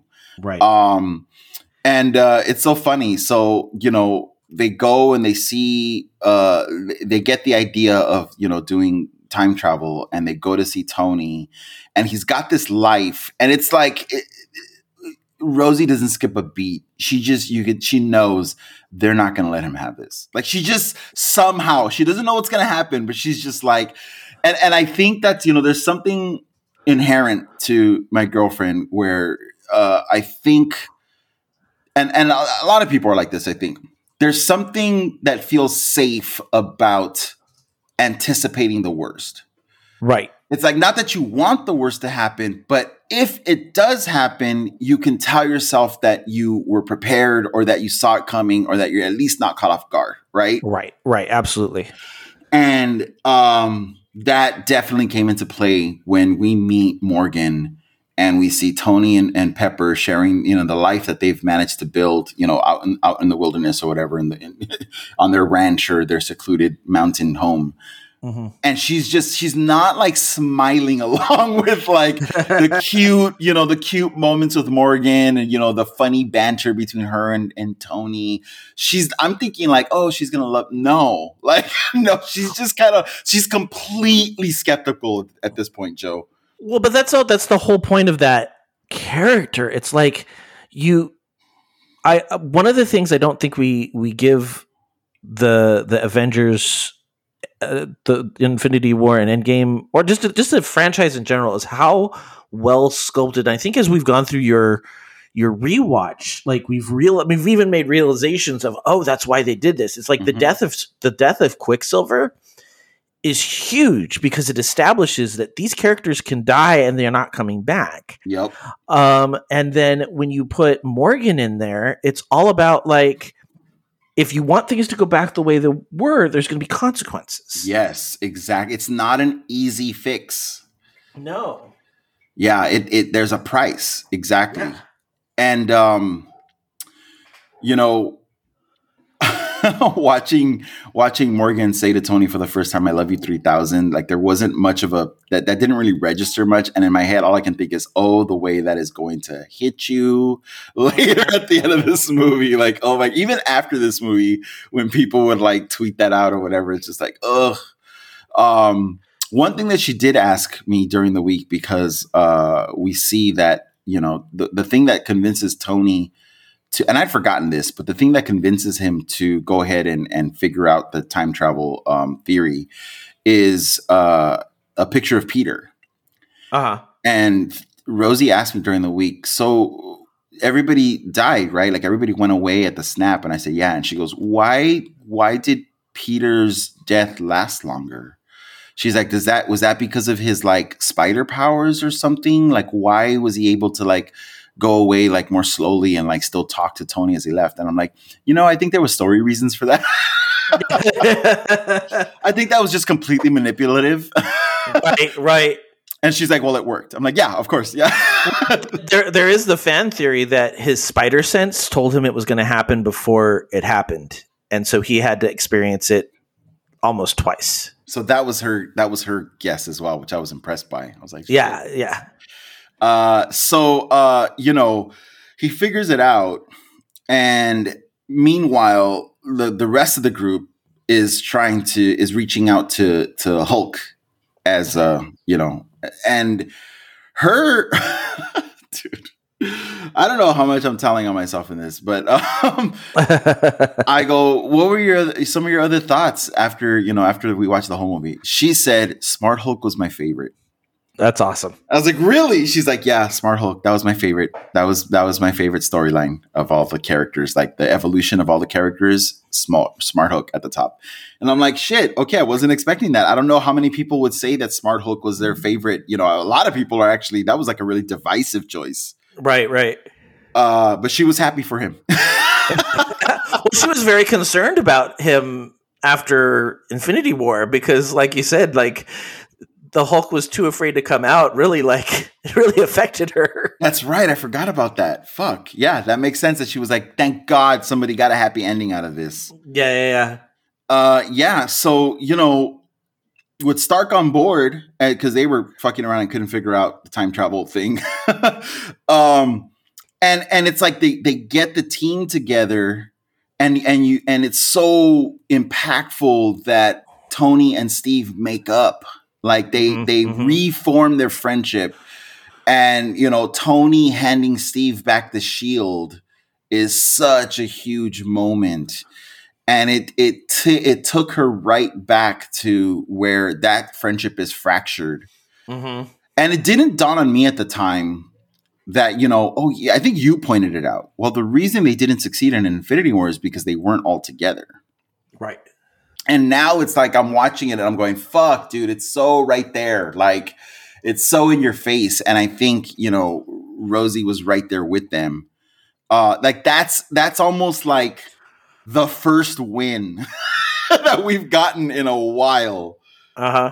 right That's why a lot of people. That's why a lot of people tout Zemo as such a, a good villain, Mhm. just because like he really did contribute to their loss in Infinity War. Yeah, absolutely. Absolutely.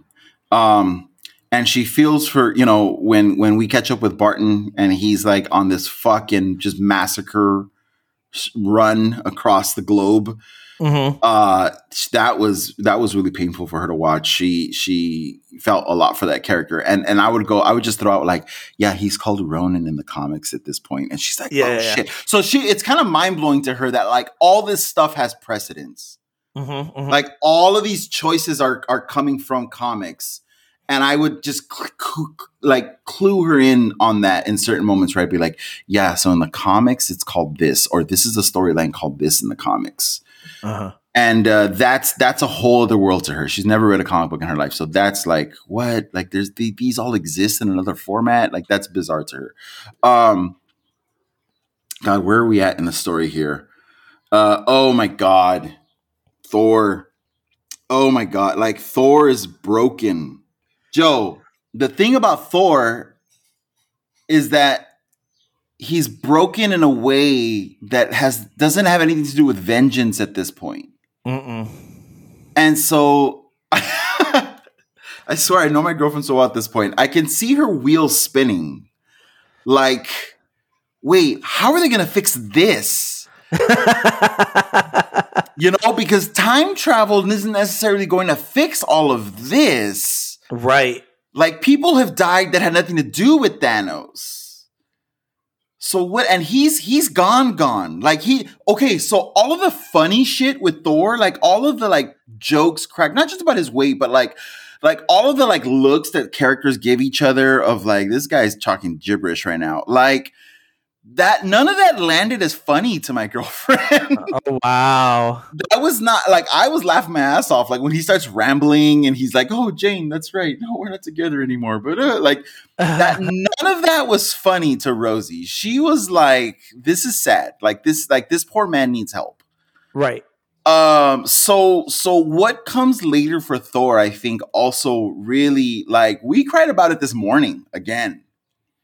You know? Uh so so that that whole scene was rather heartbreaking for, for Wow. yeah, yeah, it was not a funny thing to see this guy kind of like drunk and yelling and you know kind of discombobulated. No, it was all just like empathy for this character at this point, especially considering like what a, you know, he's so um he's so like like filled with bravado usually. Right. Uh, and even like we were we were reflecting on Infinity War and how he's he's he's broken at the beginning of that movie.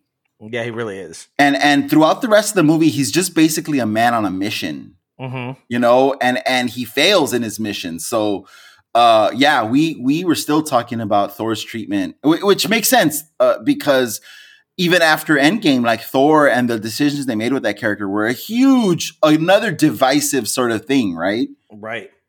uh, and I shared with her, you know, your your thoughts about how, you know, it's it's pretty valid that that they keep him, you know, still, uh, uh, I don't know, not in his like super fit form, even after he he sort of finds, you know, some some absolution or, or resolution to his problems Right.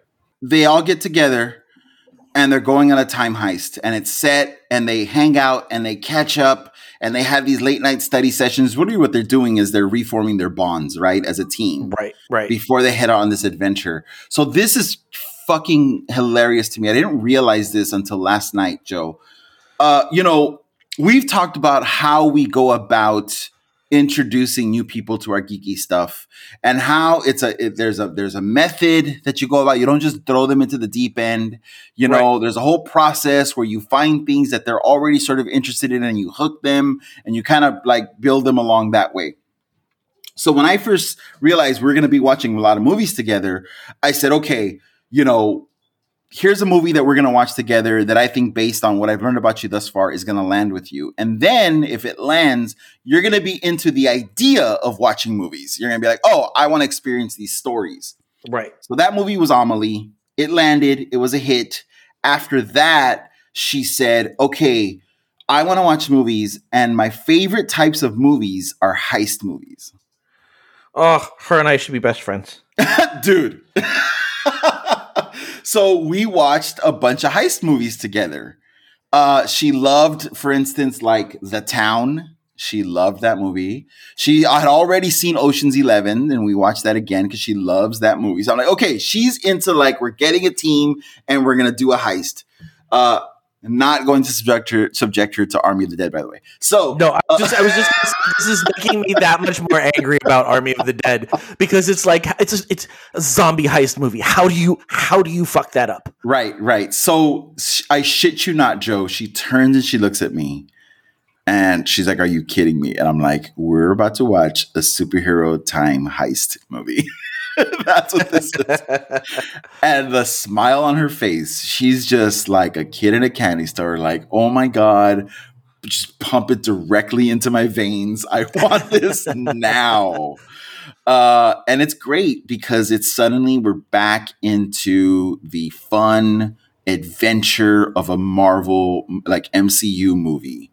Mhm, mhm. Uh, and everyone split up into teams and their teams and dynamics that you wouldn't expect. And we get to see these characters that we've met through different franchises all together, like Rhodey and Nebula together. Like, who would have thought?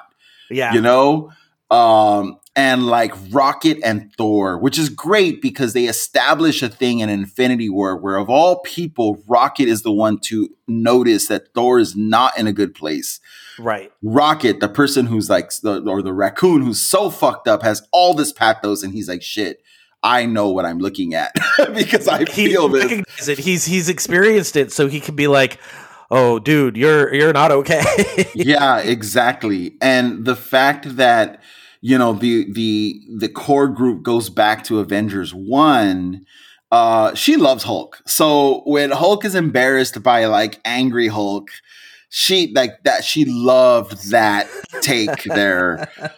Um, and then you know, interestingly enough, the the the shit that landed for me and for most comic book geeks, I don't think like it, while she enjoyed it, it wasn't high on her list. For intr- for instance, the battle between the two Captain Americas. Mhm. She was like, "Oh, that's cool. Like that's cool they did that." I lost my shit in the theater, Joe. I Yeah. was like, "Fuck yes!" Like who better than to take on Steve than Steve? Right. Uh, and yeah, she was just kind of like, "Yeah, that was cool." Oh, America's ass. Yeah, that's that's a neat line there.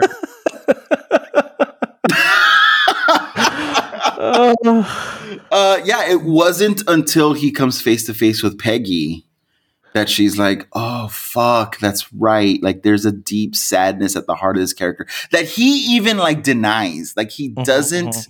He he tries his best to hide it from everyone else. Mhm. No, I'm fine. No, yeah, this is good. Yeah, no, like this. You know, I'm of use here. You know, I, I, I this is my life now. You just got to move on. And it's like, yeah, no, this guy's not happy. Uh, it makes that it makes the ending so much more poignant. I don't think that rea- that Rosie realized how poignant that that that character beat was for Steve until that last moment hits. Yeah. It was kind of like at the very end is when you realize how big a thing this has been all along, just under the surface. Yeah, yeah. You know- how, how much how much he he it's like everybody's sitting here looking at how how messed up Thor is and nobody ever really clues into how much Steve is struggling. Yes, exactly. Um, they don't ever really say multiverse in this movie. Mm-mm. I thought they did. I thought my my my understanding of the MCU multiverse was like, oh yeah, when when Hulk is on that rooftop with the ancient one, like she breaks down the multiverse. No, she doesn't. Mm-mm. That's just like the first hint of like there's other timelines created when. Right.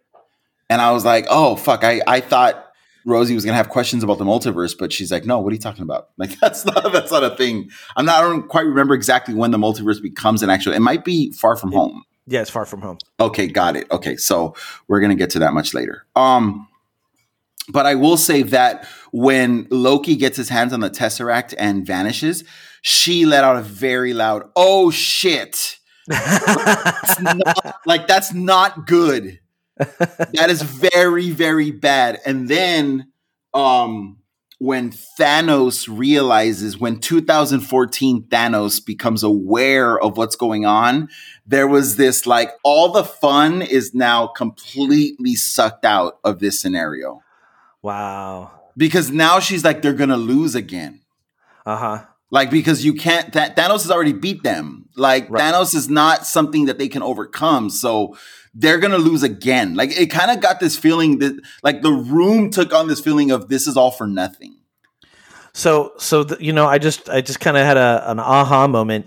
She hasn't she hasn't experienced Empire Strikes Back. No, no, she doesn't know what that is. So she's not she's not aware of the trope if you're going to have a, a a trilogy that usually the second movie does not end well so that you can come back in the third. No. Yeah, she doesn't have any knowledge of of Empire Strikes Back or any of like the the the story like the story structure of these things, right? Right. Right. Um I forgot what I was gonna say. There what, what's cool about these little you know, I know it's a pain in the ass for editing purposes, but it allows me to kind of read ahead on the synopsis that's in front of me. Right. Um, because okay, so the fact that Thanos is now aware of what's going on and is on his way is very, very bad, and that is something that she immediately did not like. Uh-huh. She just wanted them to have their fun romp through time and just fix it. She didn't want any more friction. She didn't want any any more uh like sort of pushback on this. Like just let these people live. Like just let them have their thing because they all deserve to be happy. Right. Um Thor going back and facing his mom was God, I almost I I almost uh I don't know. I felt, you know, when certain things happen that you just know based on life experience kind of hit you more than they already would, mm-hmm. just based on your own personal experiences. Mm-hmm. You know, like if I've had a traumatic thing happen to me in my life around something, and then I watch a story or a movie where a similar thing plays out, it's just like that much more painful. Right. Uh, that I think that there was elements of that in sto- in Thor's storyline with his mother and his sort of resolution that he finds. And so I, I was I was watching her very closely just to make sure you know we didn't have to stop the movie uh, and just sort of like have a moment, you know. But um, right. Right. no, I mean it's it's a really I think what's the actress's name that plays Frigga? Uh, Rene Russo. She's fucking excellent, man, because she keeps that whole interaction so wholesome and light and even though it's really heavy emotional stuff playing out, like she's so knowing and why she literally says you're talking to the wisest person in Asgard. Yeah. Well, and, and I think I, I I'm very weak on my Norse mythology. If you're giving me Greek mythology, I'd be all in. But um, uh, I'm pretty sure she's one of the very like she's the most precognitive of the gods, and so she she kind of knows what's going on before she knows what's going on. Right. Well, that's that's clear in her character. Yeah. Like she literally stops and goes, tells all her maidens, like, no, you go ahead. Like she knows already something's up. Right. Yeah, that's pretty cool. Uh, and then Tony's whole interaction with his father as well. I just love that. See, you think like you think, oh, that's good for him. Like he's he's addressing that trauma and he's you know resolving it and he's gonna be happy or not. And it's like in my head, I'm watching Rosie watch this and I'm going, oh no, like they're wrapping up his fucking story is what they're doing. Uh, yeah. Yeah. Like they're bringing his story to a close. They're not like, you know, like like this is this is the end. They're they're they're making sure to close the loo- all the loops that have that have been open for this character. They're bringing all of them to a close. So it kind of it need if if you know what's happening at the end is happening. It need this needs to be a conversation that he has with his father. Right. Uh, but she didn't see that coming at all, and I and I was excited to get to, feeling bad, but also can't wait. You know. Uh-huh. Um. Okay, so I mean, we're there. We're at the like the the the heaviest sobbing, so, like racking sobs. Joe uh, is, and this surprised me. This really took me, caught me completely off guard. Was uh, Natasha's sacrifice? Oh yeah. I don't. Let's talk about that because I don't know. Maybe I just wasn't as connected to this character as a lot of people. Um, I don't know that it's that. I think I think it it feels for me it felt not narratively wasteful, but in the context of the story wasteful. You know what I mean? Like I'm not explaining that well. Um, the fact that she had to sacrifice her life is almost like what should spur everybody on to fight more because it was an unnecessary sacrifice. Right. Right. It it definitely hit home for me in a way that it hadn't before. How when they're all back and they're mourning her, and we get that scene of all of them on the dock, it's just a bunch of dudes now. Mm-hmm. And it's just like, oh, like, you know, not just because, but her being the only woman on the team really changed the whole feel of the team. Right. And not just because she was the only woman, but like, you know what I mean? Like her character like added such a huge important uh like facet to the team, the Avengers. Mhm. Well, and, and they they were her family. I think that was the whole point for her is that Right. she was she was sacrificing herself not for her friends but for her family, for the people that she felt were the people who got her through her struggles. Yeah, and we'll we'll talk about this more, Rosie and I. But I think it also had something to do with with the the nature of her sacrifice, the fact that she had to fight Clint in Uh-huh. order in order to be the one to make the sacrifice. Like she was, she God. Now that I'm talking about it, like I think that this describes my girlfriend actually. no, like she's insistent on being the one to make the sacrifice or do the thing because she knows that she can take it. Right. Like she knows that she's strong enough. It, it you know, yeah. Wow. Yeah. Holy shit. I think I just understand my girlfriend a little bit better now. uh Wow. Okay, I'm gonna sit with that one. Wow. uh, whoa. So they're back and they have the the the they have all the stones. They did it. Like they have them. And you're Mhm. thinking like, okay, like they they they outraced Thanos. They have the stones. He didn't get them. It's all good. And then Gamora, I mean, uh, Nebula is present, and you know it's evil Nebula, and she's not saying shit when they all come back. right. She's just standing there, and like Rosiak has an eye like on Nebula, like the whole time. like while they're talking to her, she's like watching, like, okay, what is she gonna do? Because it's not good that she's there. Um, and it happens so fast that Thanos' ship comes through the quantum realm. Right. It happens so quickly, and then it just bursts through the roof, and you don't see it again. So that like when Hulk does the snap, you're like, oh shit, like, you know, is he dead? Like, what the fuck happened? And then you see like there's this like shoulders kind of like relax where it's like, oh, you did it, like birds chirping. Birds mm-hmm. chirping have like a huge like presence in this these like important presence in these movies. Right. It's like the the birds not chirping is a huge like audio signal that like something's bad, like it's things are not good. And when birds are chirping, it's like oh things are good, like it's fine. Like the audio, the the the editing in this is fucking excellent.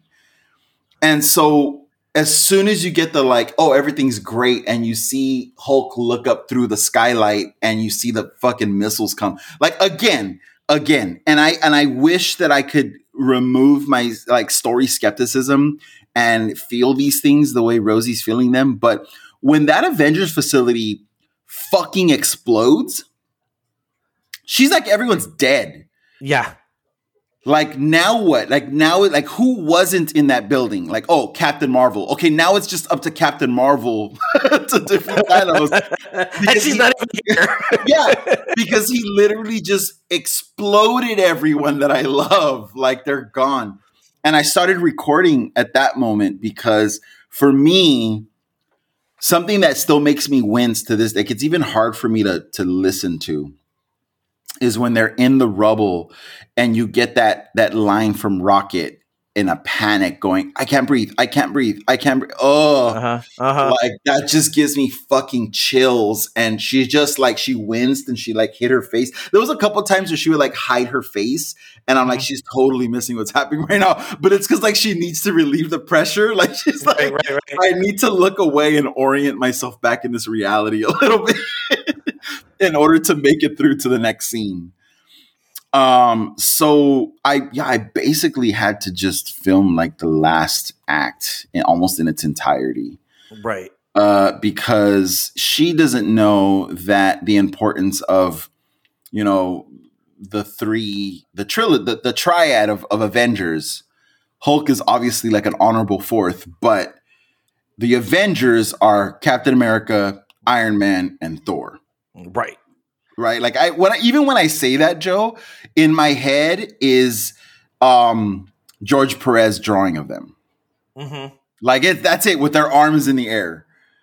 Like Yeah. it's those three guys, and so they're they're standing around and they're about to face Thanos, and he's just sitting there, and they're slowly walking over to him, and he gives his speech, and she's just like beside herself at this point. She's like, nothing good is gonna happen right now. uh, it's pretty fucking dark, man. Yeah. like it is not as it, it- like how do i put this? There's a lot of places in this story that are not safe places. No, no, and I, I mean, I think we have a less of an impact on it because it has a less, less of an impact on us because story wise, we know it's going to be okay in the end. Like it may not be Mhm. okay for everybody, but ultimately, the majority of people are going to be okay. right right um and and these characters have come so far they're so broken at the beginning of this movie Mhm. that like even just the fact that they get together to pull this heist like i said is a win because they're try- like they have a goal Right. like they're trying you know it almost it's not even about the success at this point it's just the fact like can we just always be in the moment of them trying Right. like as long as they're avenging they have a purpose yeah. you know what I mean? So it's almost like she doesn't want this final battle to take place because it's a culmination. Let's just keep them avenging. They're happy when they're avenging. They're performing their function as people, right? Uh, so yeah, so that that final fight with Thanos, uh, or penultimate fight, I should say, uh, was pretty intense. Um, I was a little bit surprised to see um, to see Cap picking up Thor's hammer land with her the way it did. She, Oh, did it? Oh yeah, oh yeah, it did. She sat up. She was like, yes, like she was like almost like I knew it. Like her and Thor were like in the same place. Like I fucking knew it. Like he, I- you know, I uh, Stormbreaker must not have the same spell on it from Odin than Mjolnir, right? Right. Because at one point Thanos catches Stormbreaker and is using it on Thor. And I never caught that before because I think part of me was like, wait, he's not supposed to be able to lift that. But it's like, oh no, that's Stormbreaker. That's not. Yeah. that's not. Stormbreaker's completely different, and um, which is which is like why him being able to wield uh, Mjolnir, af- you know, after you know when he calls it from you know the past, Mhm. um, like why he says I'm still worthy because that's what judges if you're worthy, not Stormbreaker. Right, exactly. Exactly. So um yeah, she was all in on that. Like a seasoned comic book reader. She was like fucking knew it. It makes sense. Like when you think about who Steve, I could see all of that like come overcome her. Like, yeah, yeah. yes, you know, and then she's like, he's about to kill Thanos. Dude, this fucking battle has so many ups and downs. yeah. Like there's not like it's like yes, oh no, oh yes, oh no. And and you see it all just working on her because she fully believes that Steve's gonna kill Thanos with lightning in this moment. Uh-huh, uh-huh. And so when Thanos fucking sends his blade almost through the shield, you're like, wait a minute. She's like, wait a minute. This is not no. Like, like what what else can we throw at this guy? You know? Mm-hmm. And then, of course, she fully believes that she's seeing Steve's the Steve's death. Like he's Mhm, about to mhm. sacrifice himself because Thanos and his army. Dude, that shot is so fucking brilliant. That that wide angle shot. You see this tiny little figure of Captain America standing across this battlefield, and then you see Thanos and all his like armies Uh-huh. rolling up and she's just she's like preparing herself. She's like oh no. Okay. This is this is so so steve's the one who dies. Okay. Got it. Like goodbye steve. You know this is this is gonna hurt. Um now i know that she doesn't we're, we're about later this morning we're about to watch all the easter eggs. Uh-huh. i know that she didn't recognize i mean the the on your left Uh-huh. line, you know, but just the fact that the Wakandans walked through that portal, she did exclaim. She did. she, she did let out, you know, uh, like an exclamation as that was happening. Mhm. Um, when Falcon busts through, when everyone comes through, the tears start again, the happy tears. She's just so happy. But then she's like, oh my God, like they're about to have a brutal war Mm-hmm. like and, and even that doesn't let you breathe because it's there's no like clear decisive moment. It's all up and down. One side is winning. The other side is winning. Like you see these shot the editing is brilliant the editing is fucking insane because you It see, really is. you see these shots of like the i don't know what you would call them like positive beats? Uh-huh. Right? Like positively charged beats where it's like this person punches this demon and this, you know, person swings in and gets this. And then it's immediately followed by negatively charged beats. Mm-hmm. So there's there's there's a million little wins and losses throughout this battle. that moment when um Wanda walks into the scene, Rosie was like, "Oh my god." And I and I didn't in my head I was like, "Does she know? Does she realize that Wanda's the strongest Avenger like secretly?" Mhm. this whole time. Like Wanda's actually just learning to use her powers. Does she realize? And I think she did because when Wanda faced off with Thanos, she- there there wasn't like a oh my god Thanos is about to kill Wanda. There was a like fuck yeah he deserves what's about to happen to him. right, right. Well, and I, I remember that moment. I thought, I thought that Wanda was so well handled in that that scene, like that moment, because it really, like, I think, I think right there when you now that we know what happens to her moving forward, I think that moment is kind of that teetering on the edge. Mhm. You know, Yeah. that's that that's her that's her moment where she's just like I do think that if she, like she may have been a lot better if she would have been able to just take out Thanos. Because I, I- think she would have right. felt like she had that closure. I was surprised at how that uh, standoff went in, in Endgame at the time. I was shocked. I, I didn't expect that from Wanda, not knowing that much about the character. Uh, I was equally surprised last night to see Rosie like right there with Wanda. Like, oh no, dude, Yeah. like you're not gonna do what you think you're gonna do to this character. And I was like, oh shit, okay, yeah, she gets Wanda's character. Like that's oh, I can't. We're watching WandaVision next. I can't fucking wait, dude. That's that's really exciting. Well, because you're going to watch that before you watch um, Far from home. Far From Home. Yeah, we're doing timeline. We're doing uh yeah, we're gonna we're gonna that was a choice I made this morning. We're gonna stick with timeline. So um when Quill uh meets up with Gamora and Mhm. walks up to her and he goes, You're alive. And he goes to touch her face. Before anything happened, Rosie goes, No, he doesn't she doesn't know, you idiot. And sure enough, she fucking belts him. And he's like, oh, fuck.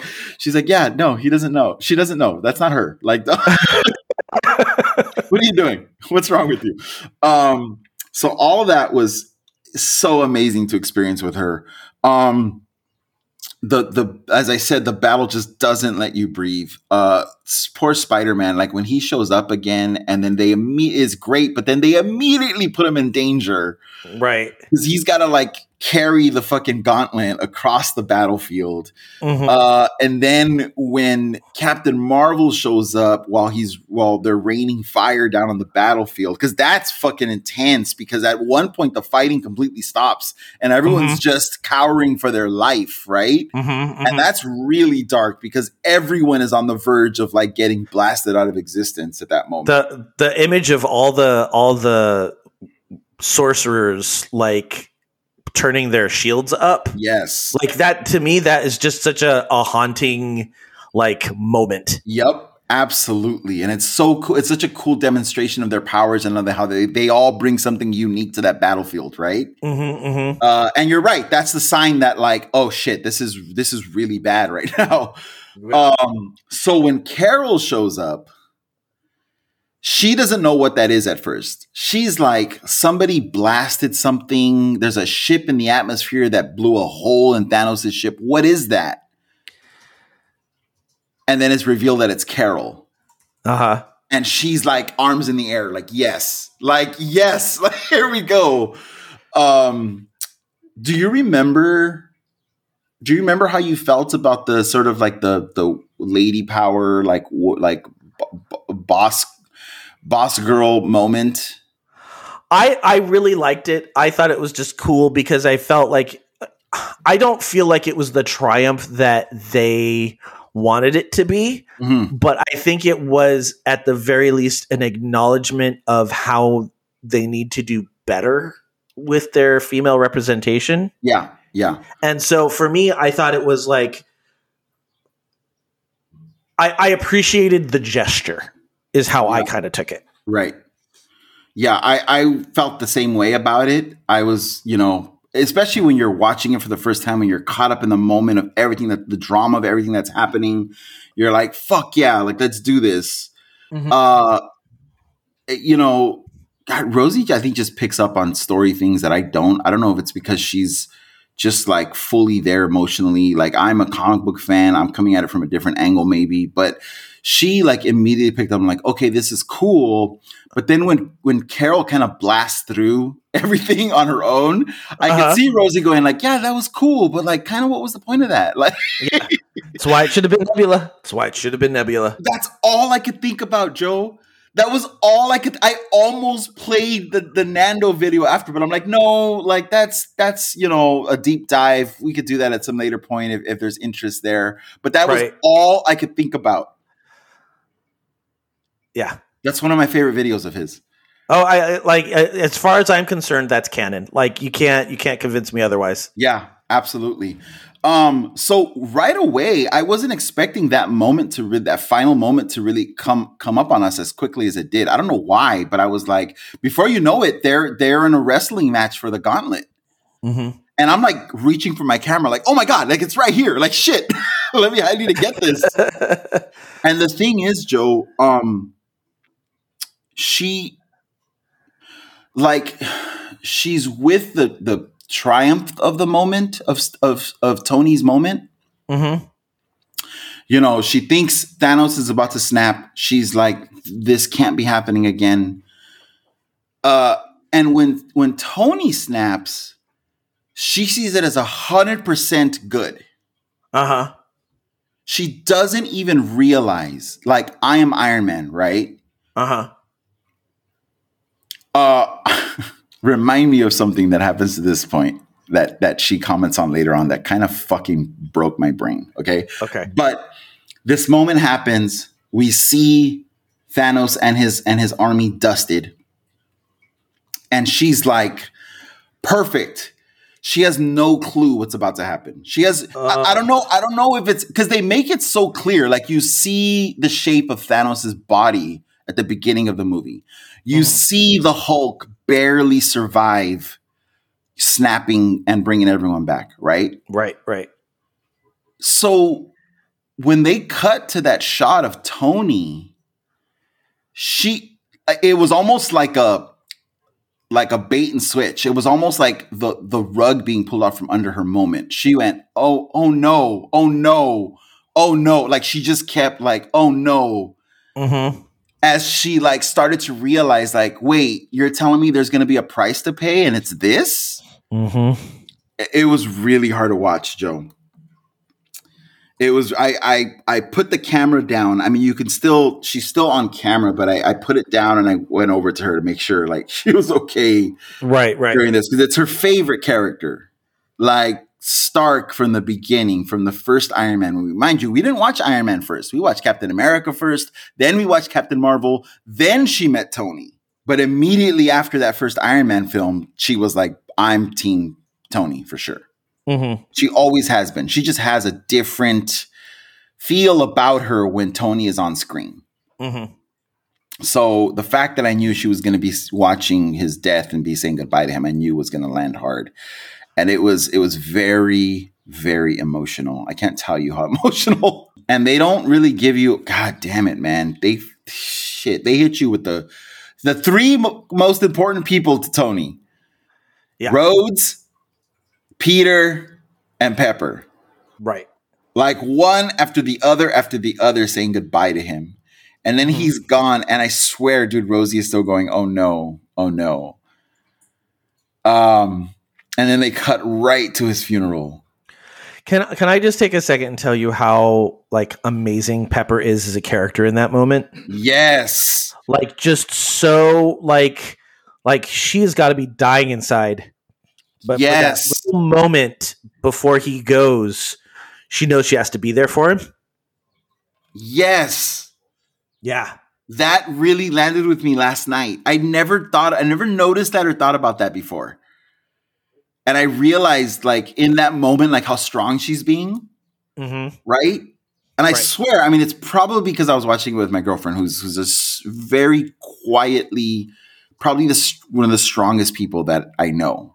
Mm-hmm. And I'm like, oh shit, like, like this is like this character is super important, and the way that Gwyneth Paltrow is playing this character in this whole last section is so important to like the ending of this story Yeah. my God. Um, we cut right to his funeral, and there's no question, like the finality of it. Like, no, like we're not. This is we're not letting you off the hook here. This is a funeral. Everyone is saying goodbye, and you see everyone there. Did she know who the kid was? No, she didn't. Okay.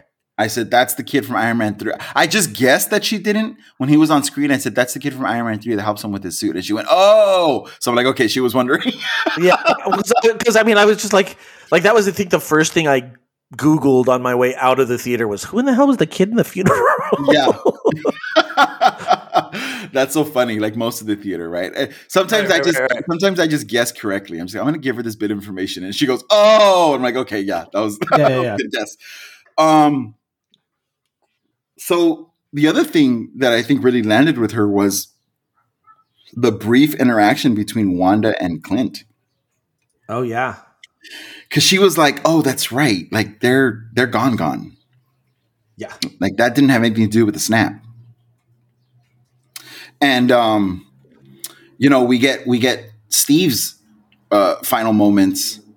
And like I said before, oh, you know, the moment that he hands the the shield to to um to Falcon, Mm-hmm. um, that was like fuck yeah. Like she almost like raised her fist in the air that was like a yup. That was like a very that satisfied smile, of like as it should be. Like I think she literally said that afterwards too. Like as it should be. That's right. Yeah. So that landed really well. Um, and like I said before, you know, it wasn't until that final shot of the movie where Steve is finally having his dance with Peggy did she realize, like, fuck, that's been dry. That's been weighing this character down this entire time Mm-hmm. this entire time. And uh, Joe, I shit you not, man. As the uh, first of all, as, as the credits roll, she just put her head down for a long time. I did not see her face. She buried her head in her pillow, and she stayed there for a. I would say through the first half of the credits. Oh wow. Yeah. Yeah, she was about to get up, and I said, "Hold on, you know, you don't want to miss the, the the kind of like the the call. What are they? What is it called when you a curtain call? Uh huh. Uh huh. I'm like, you don't want to miss this, and she's like, okay. And so she, but she kept her head down through up until that point, and I was like, hey, Right. look at this. Um, should you not, man. We lay there, kind of like we had just ran a marathon. Uh huh. Um, and I shit you not, as soon as the the final Marvel thing, you know, a, a logo ran across the screen, and you hear Tony's the sound of Tony's hammer building the first the Mark One armor. Uh huh. She goes, I kind of feel bad for Thanos too.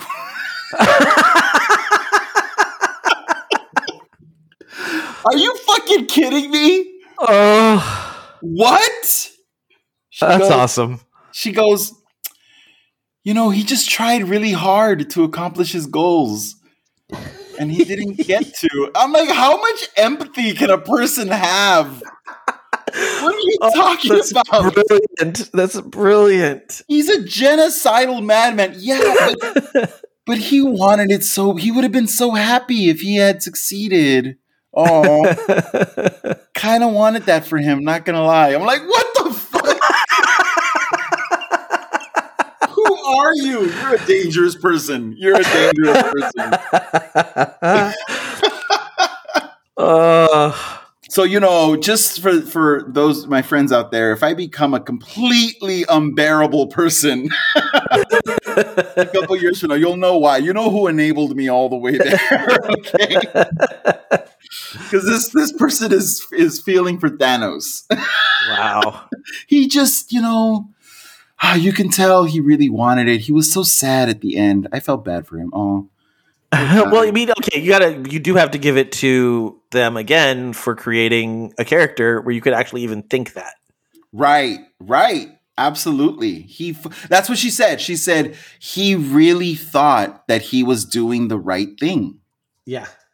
And that's why cuz I did question her. What the fuck? You know, what are you talking about? Explain yourself. Show Yes, your work. No, really. and she that's what she said. She said he really thought he was doing the right thing. You can't you can't blame him for that. Like fuck. Okay, you you found it. You found the justification. Kudos. Um, so what I did after this, Joe, because this, I mean, we took a little break. You know, like, hey, stand up, climb out of the bed, climb out of the world that you've just been in, breathe. You know, a little more tears for Tony for sure. She was upset about that. I didn't like that Tony, you know, had to sacrifice himself. I did was not happy with that ending. Mm-hmm. Uh, and I said, okay, you know, you, you know what? Let's do this. Let's watch some trailers. So chronologically, co- sort of, I said, this is what comes next. We watched the trailer for WandaVision. Okay. She said, "Oh my god, I can't wait to watch that." I said, "We're watching that next, and it's a t- television series, so there's multiple episodes." She's all in on Wanda. Uh, then I showed her the trailer for Falcon and the Winter Soldier. I said, "This happens six months after Tony's funeral. Wanda's thing happens three weeks after Tony's funeral. This is what happens six months after Tony's funeral." We watched the trailer for Falcon and the Winter Soldier. She said, "That looks like a shitload of fun." I said, "It is. It's great. We're gonna watch that after." Then I said, This happens eight months after Tony's funeral. And I showed her the trailer for Spider Man Far From Home. And she loves Spider Man. And she loves the idea that Tony's legacy is living on and that his death is having an impact, that we're not just forgetting about Tony. Right. She loved that idea and seeing happy. And, you know, yes, she was all in on that. That actually, I think, brought a little bit more closure for her in that moment. That's good. That was a good call. Yeah, yeah. And then I said, after that, we're jumping back in time. Do you remember at the end of Civil War when everyone kind of had to go on the run? You know, Captain America goes on the run, Falcon goes on the run, uh, Hawkeye and Ant Man are on lockdown. She's like, Yeah, I remember all that. Okay, so Natasha goes on the run and has an adventure. And we're gonna get to watch that adventure because she was really upset by Wanda's sacrifice. I mean, by Natasha's sacrifice. Mhm. Is that when the movie's supposed to take place? Yes. Oh, I didn't realize that. Okay, Yes. that makes me kind of more excited about it then. Yes, she. This is post Civil War. She goes and, and has this adventure.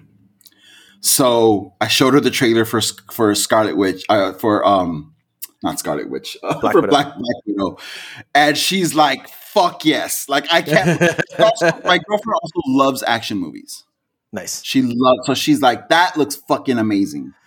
Then I said, "This is what I've been geeking out on over the last week."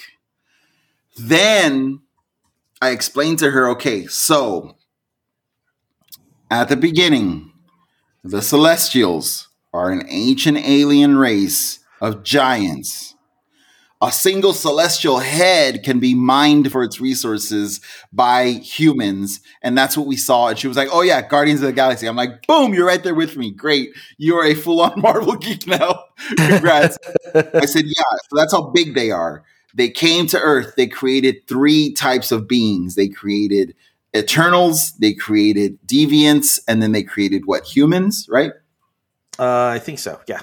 And I said, so the Eternals, you know, have these powers. Uh, remember, Peter Quill is part celestial. His dad is a fucking planet. And she's like, oh, that's right. Okay.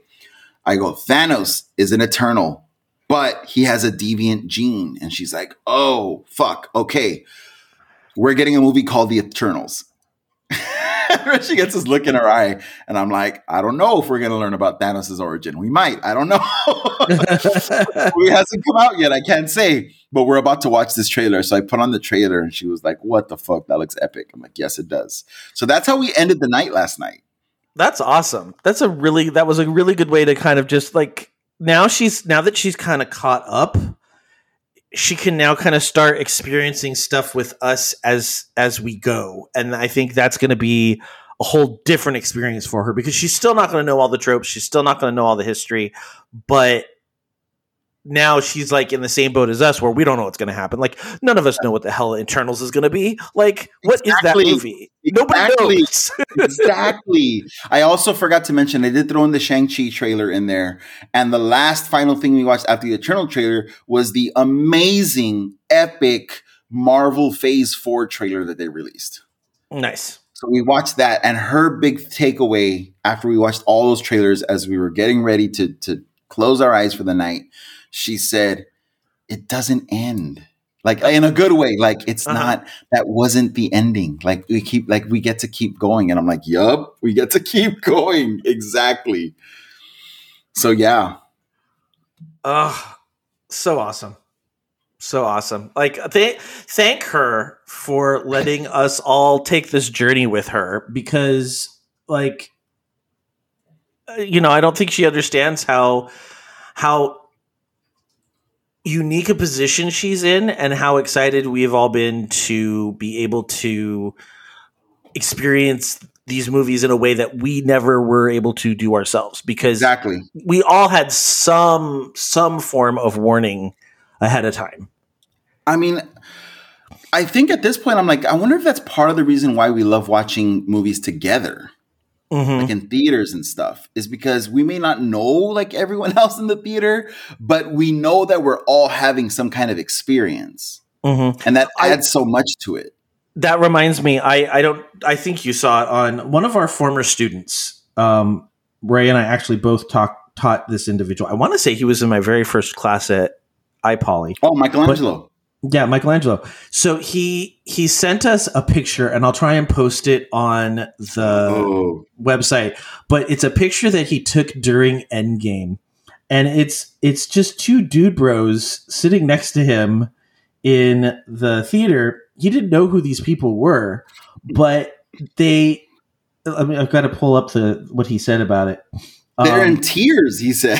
they're they're in tears and they're sitting next to him and uh, he said forgot to send this to y'all before ray and his girlfriend got to infinity war. The random guys next to me in the theater on opening night. Uh, and they said oh my god what just happened? I'll never forget. Yeah, that's great. That's perfect. yeah That- that's what that was their reaction after the snap So it's just been really cool to watch these movies and, and re-experience this stuff, but then like with Rosie because she's experienced it for the first time. And I feel like it in a way it's it's it's giving me some of what I've missed over the last year. mm-hmm. You know, like and, and the fact that we're hopefully going to you know, in a safe way, go back and, and experience these movies in the theater. That was another question she asked last night. She's like, Are we going to get to watch these movies in the theater? And I said, I hope so. Like, that would Yeah. be great if we can. That would be great. Uh, because it is, it's, it's, it's almost like uh, now I'm realizing like what I've missed, Mm-hmm, mm-hmm. you know? Um, and I feel like she's been able to give that to me. Uh, so like I'm really grateful for this experience. yeah, no, thank you, Rosie, and and we're excited that she's now part of the gang. oh yeah, she she's is. all up.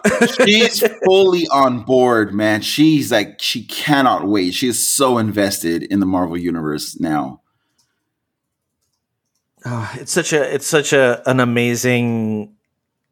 I don't know. It's just this this like whole other thing that exists that we all get to be a part of, and I Yeah. think it's so awesome. Yeah, exactly. Yeah, it's it's a whole new way of storytelling, really, when you consider all the different media they're tying in and and how how far they're going to make everything matter.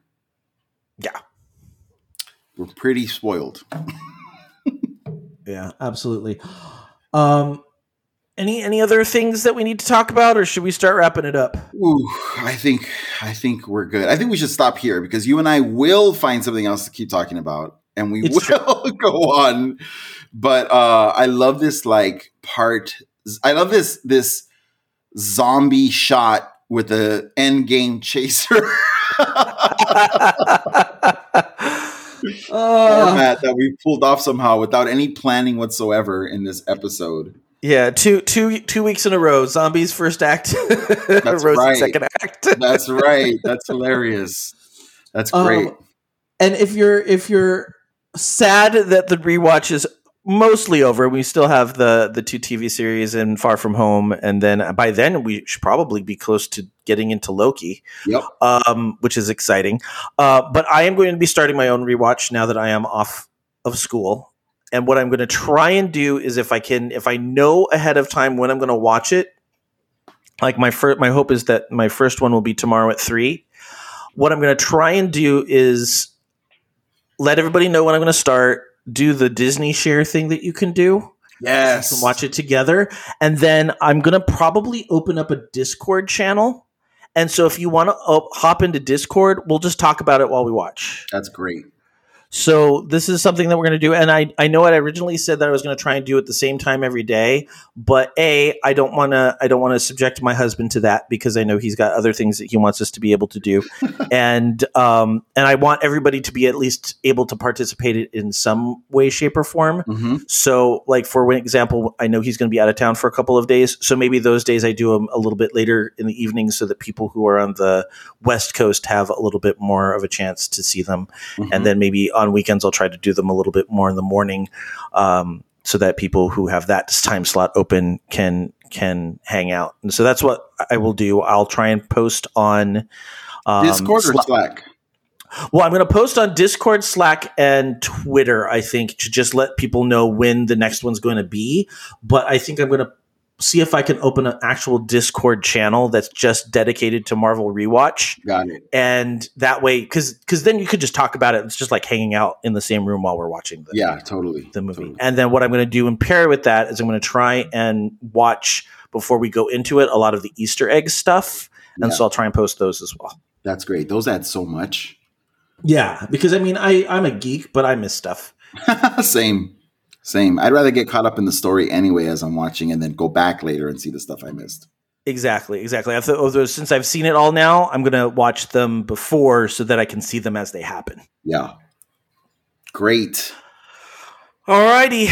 Um, all the music in this episode is by Bensound and being used under a Creative Commons license. You can find more music by Bensound at bensound.com. Geektitude is a proud member of the Geek to Geek Network. Check out other Geek to Geek shows such as the Geek to Geek podcast, Tea Time with Katie and Chelsea, Disney Forever, You Can't Stop Me Loving K-pop, The Nerdberg Review, JRPGs and Me, Dragon Quest FM, As the Dice Roll, and sometimes Rob, and Mating Habits of the Modern Geek. Also, check out our Twitch streamers Capsulejay, Bama Shocks, and Troidal Power, and make sure to join us in Slack or Discord where you can chat with us in real time. You can f- currently find us at geektitude.com as well as on Apple Podcasts, Stitcher, Google Play, and most other podcatchers out there. Please leave us a review and spread the word. If you'd like to contact me, you can send me an email at joehogan at geektitude.com. You can also follow the show on Twitter at Geektitude or me personally at Epic Grays. Ray, where can we find you? You can find me on social media where I live practically on Twitter, Instagram, and Facebook at Ray Vargas3. It's Ray Vargas and the number three. And if you put a dot com at the end of Ray Vargas3, you can go to my website and check out my artwork. And if you've never checked out his artwork, like I, I really do have like he he should be promoted because he's an amazing artist and like I think there's a lot of people out there that go, "Oh yeah, I'm an artist." No, he's an artist. Like Oh, he knows his shit. Thanks, Joe. no, no problem. I just I just know. I know it's the same thing with people who do theater. It's like, "Oh, you do theater. That's great." No, this person actually knows what they're like, is just somebody who like, "Oh, I draw once in a while." oh, the arts. all oh, the arts. All right, folks. Um, I we don't have a plan for next week. I think we're right now just kind of recovering from the end of the year, and so Ooh. we'll we'll let you know if you, there's stuff you want us to check out. Let us know. I know I've got to catch up on. Um, is it Invincible? oh, that is so good, Joe. Yeah, I think that might be my next project to I would- try and. I would also uh, not mind doing a deep dive on the Eternals. Like maybe we could have Rob on soon and have a talk about like the history of like these stories and what these characters mean and that sort of thing. Right, I've got to do that, and and for Lyle, who I know listens, I'm I'm now I have time to get back and finish our New Mutants reread because, yeah, I actually have time to breathe. It's wonderful. Enjoy. Take a bunch of New Mutants comics with you on the road. absolutely, absolutely. All right, folks, that's it. Remember this week, keep it geek.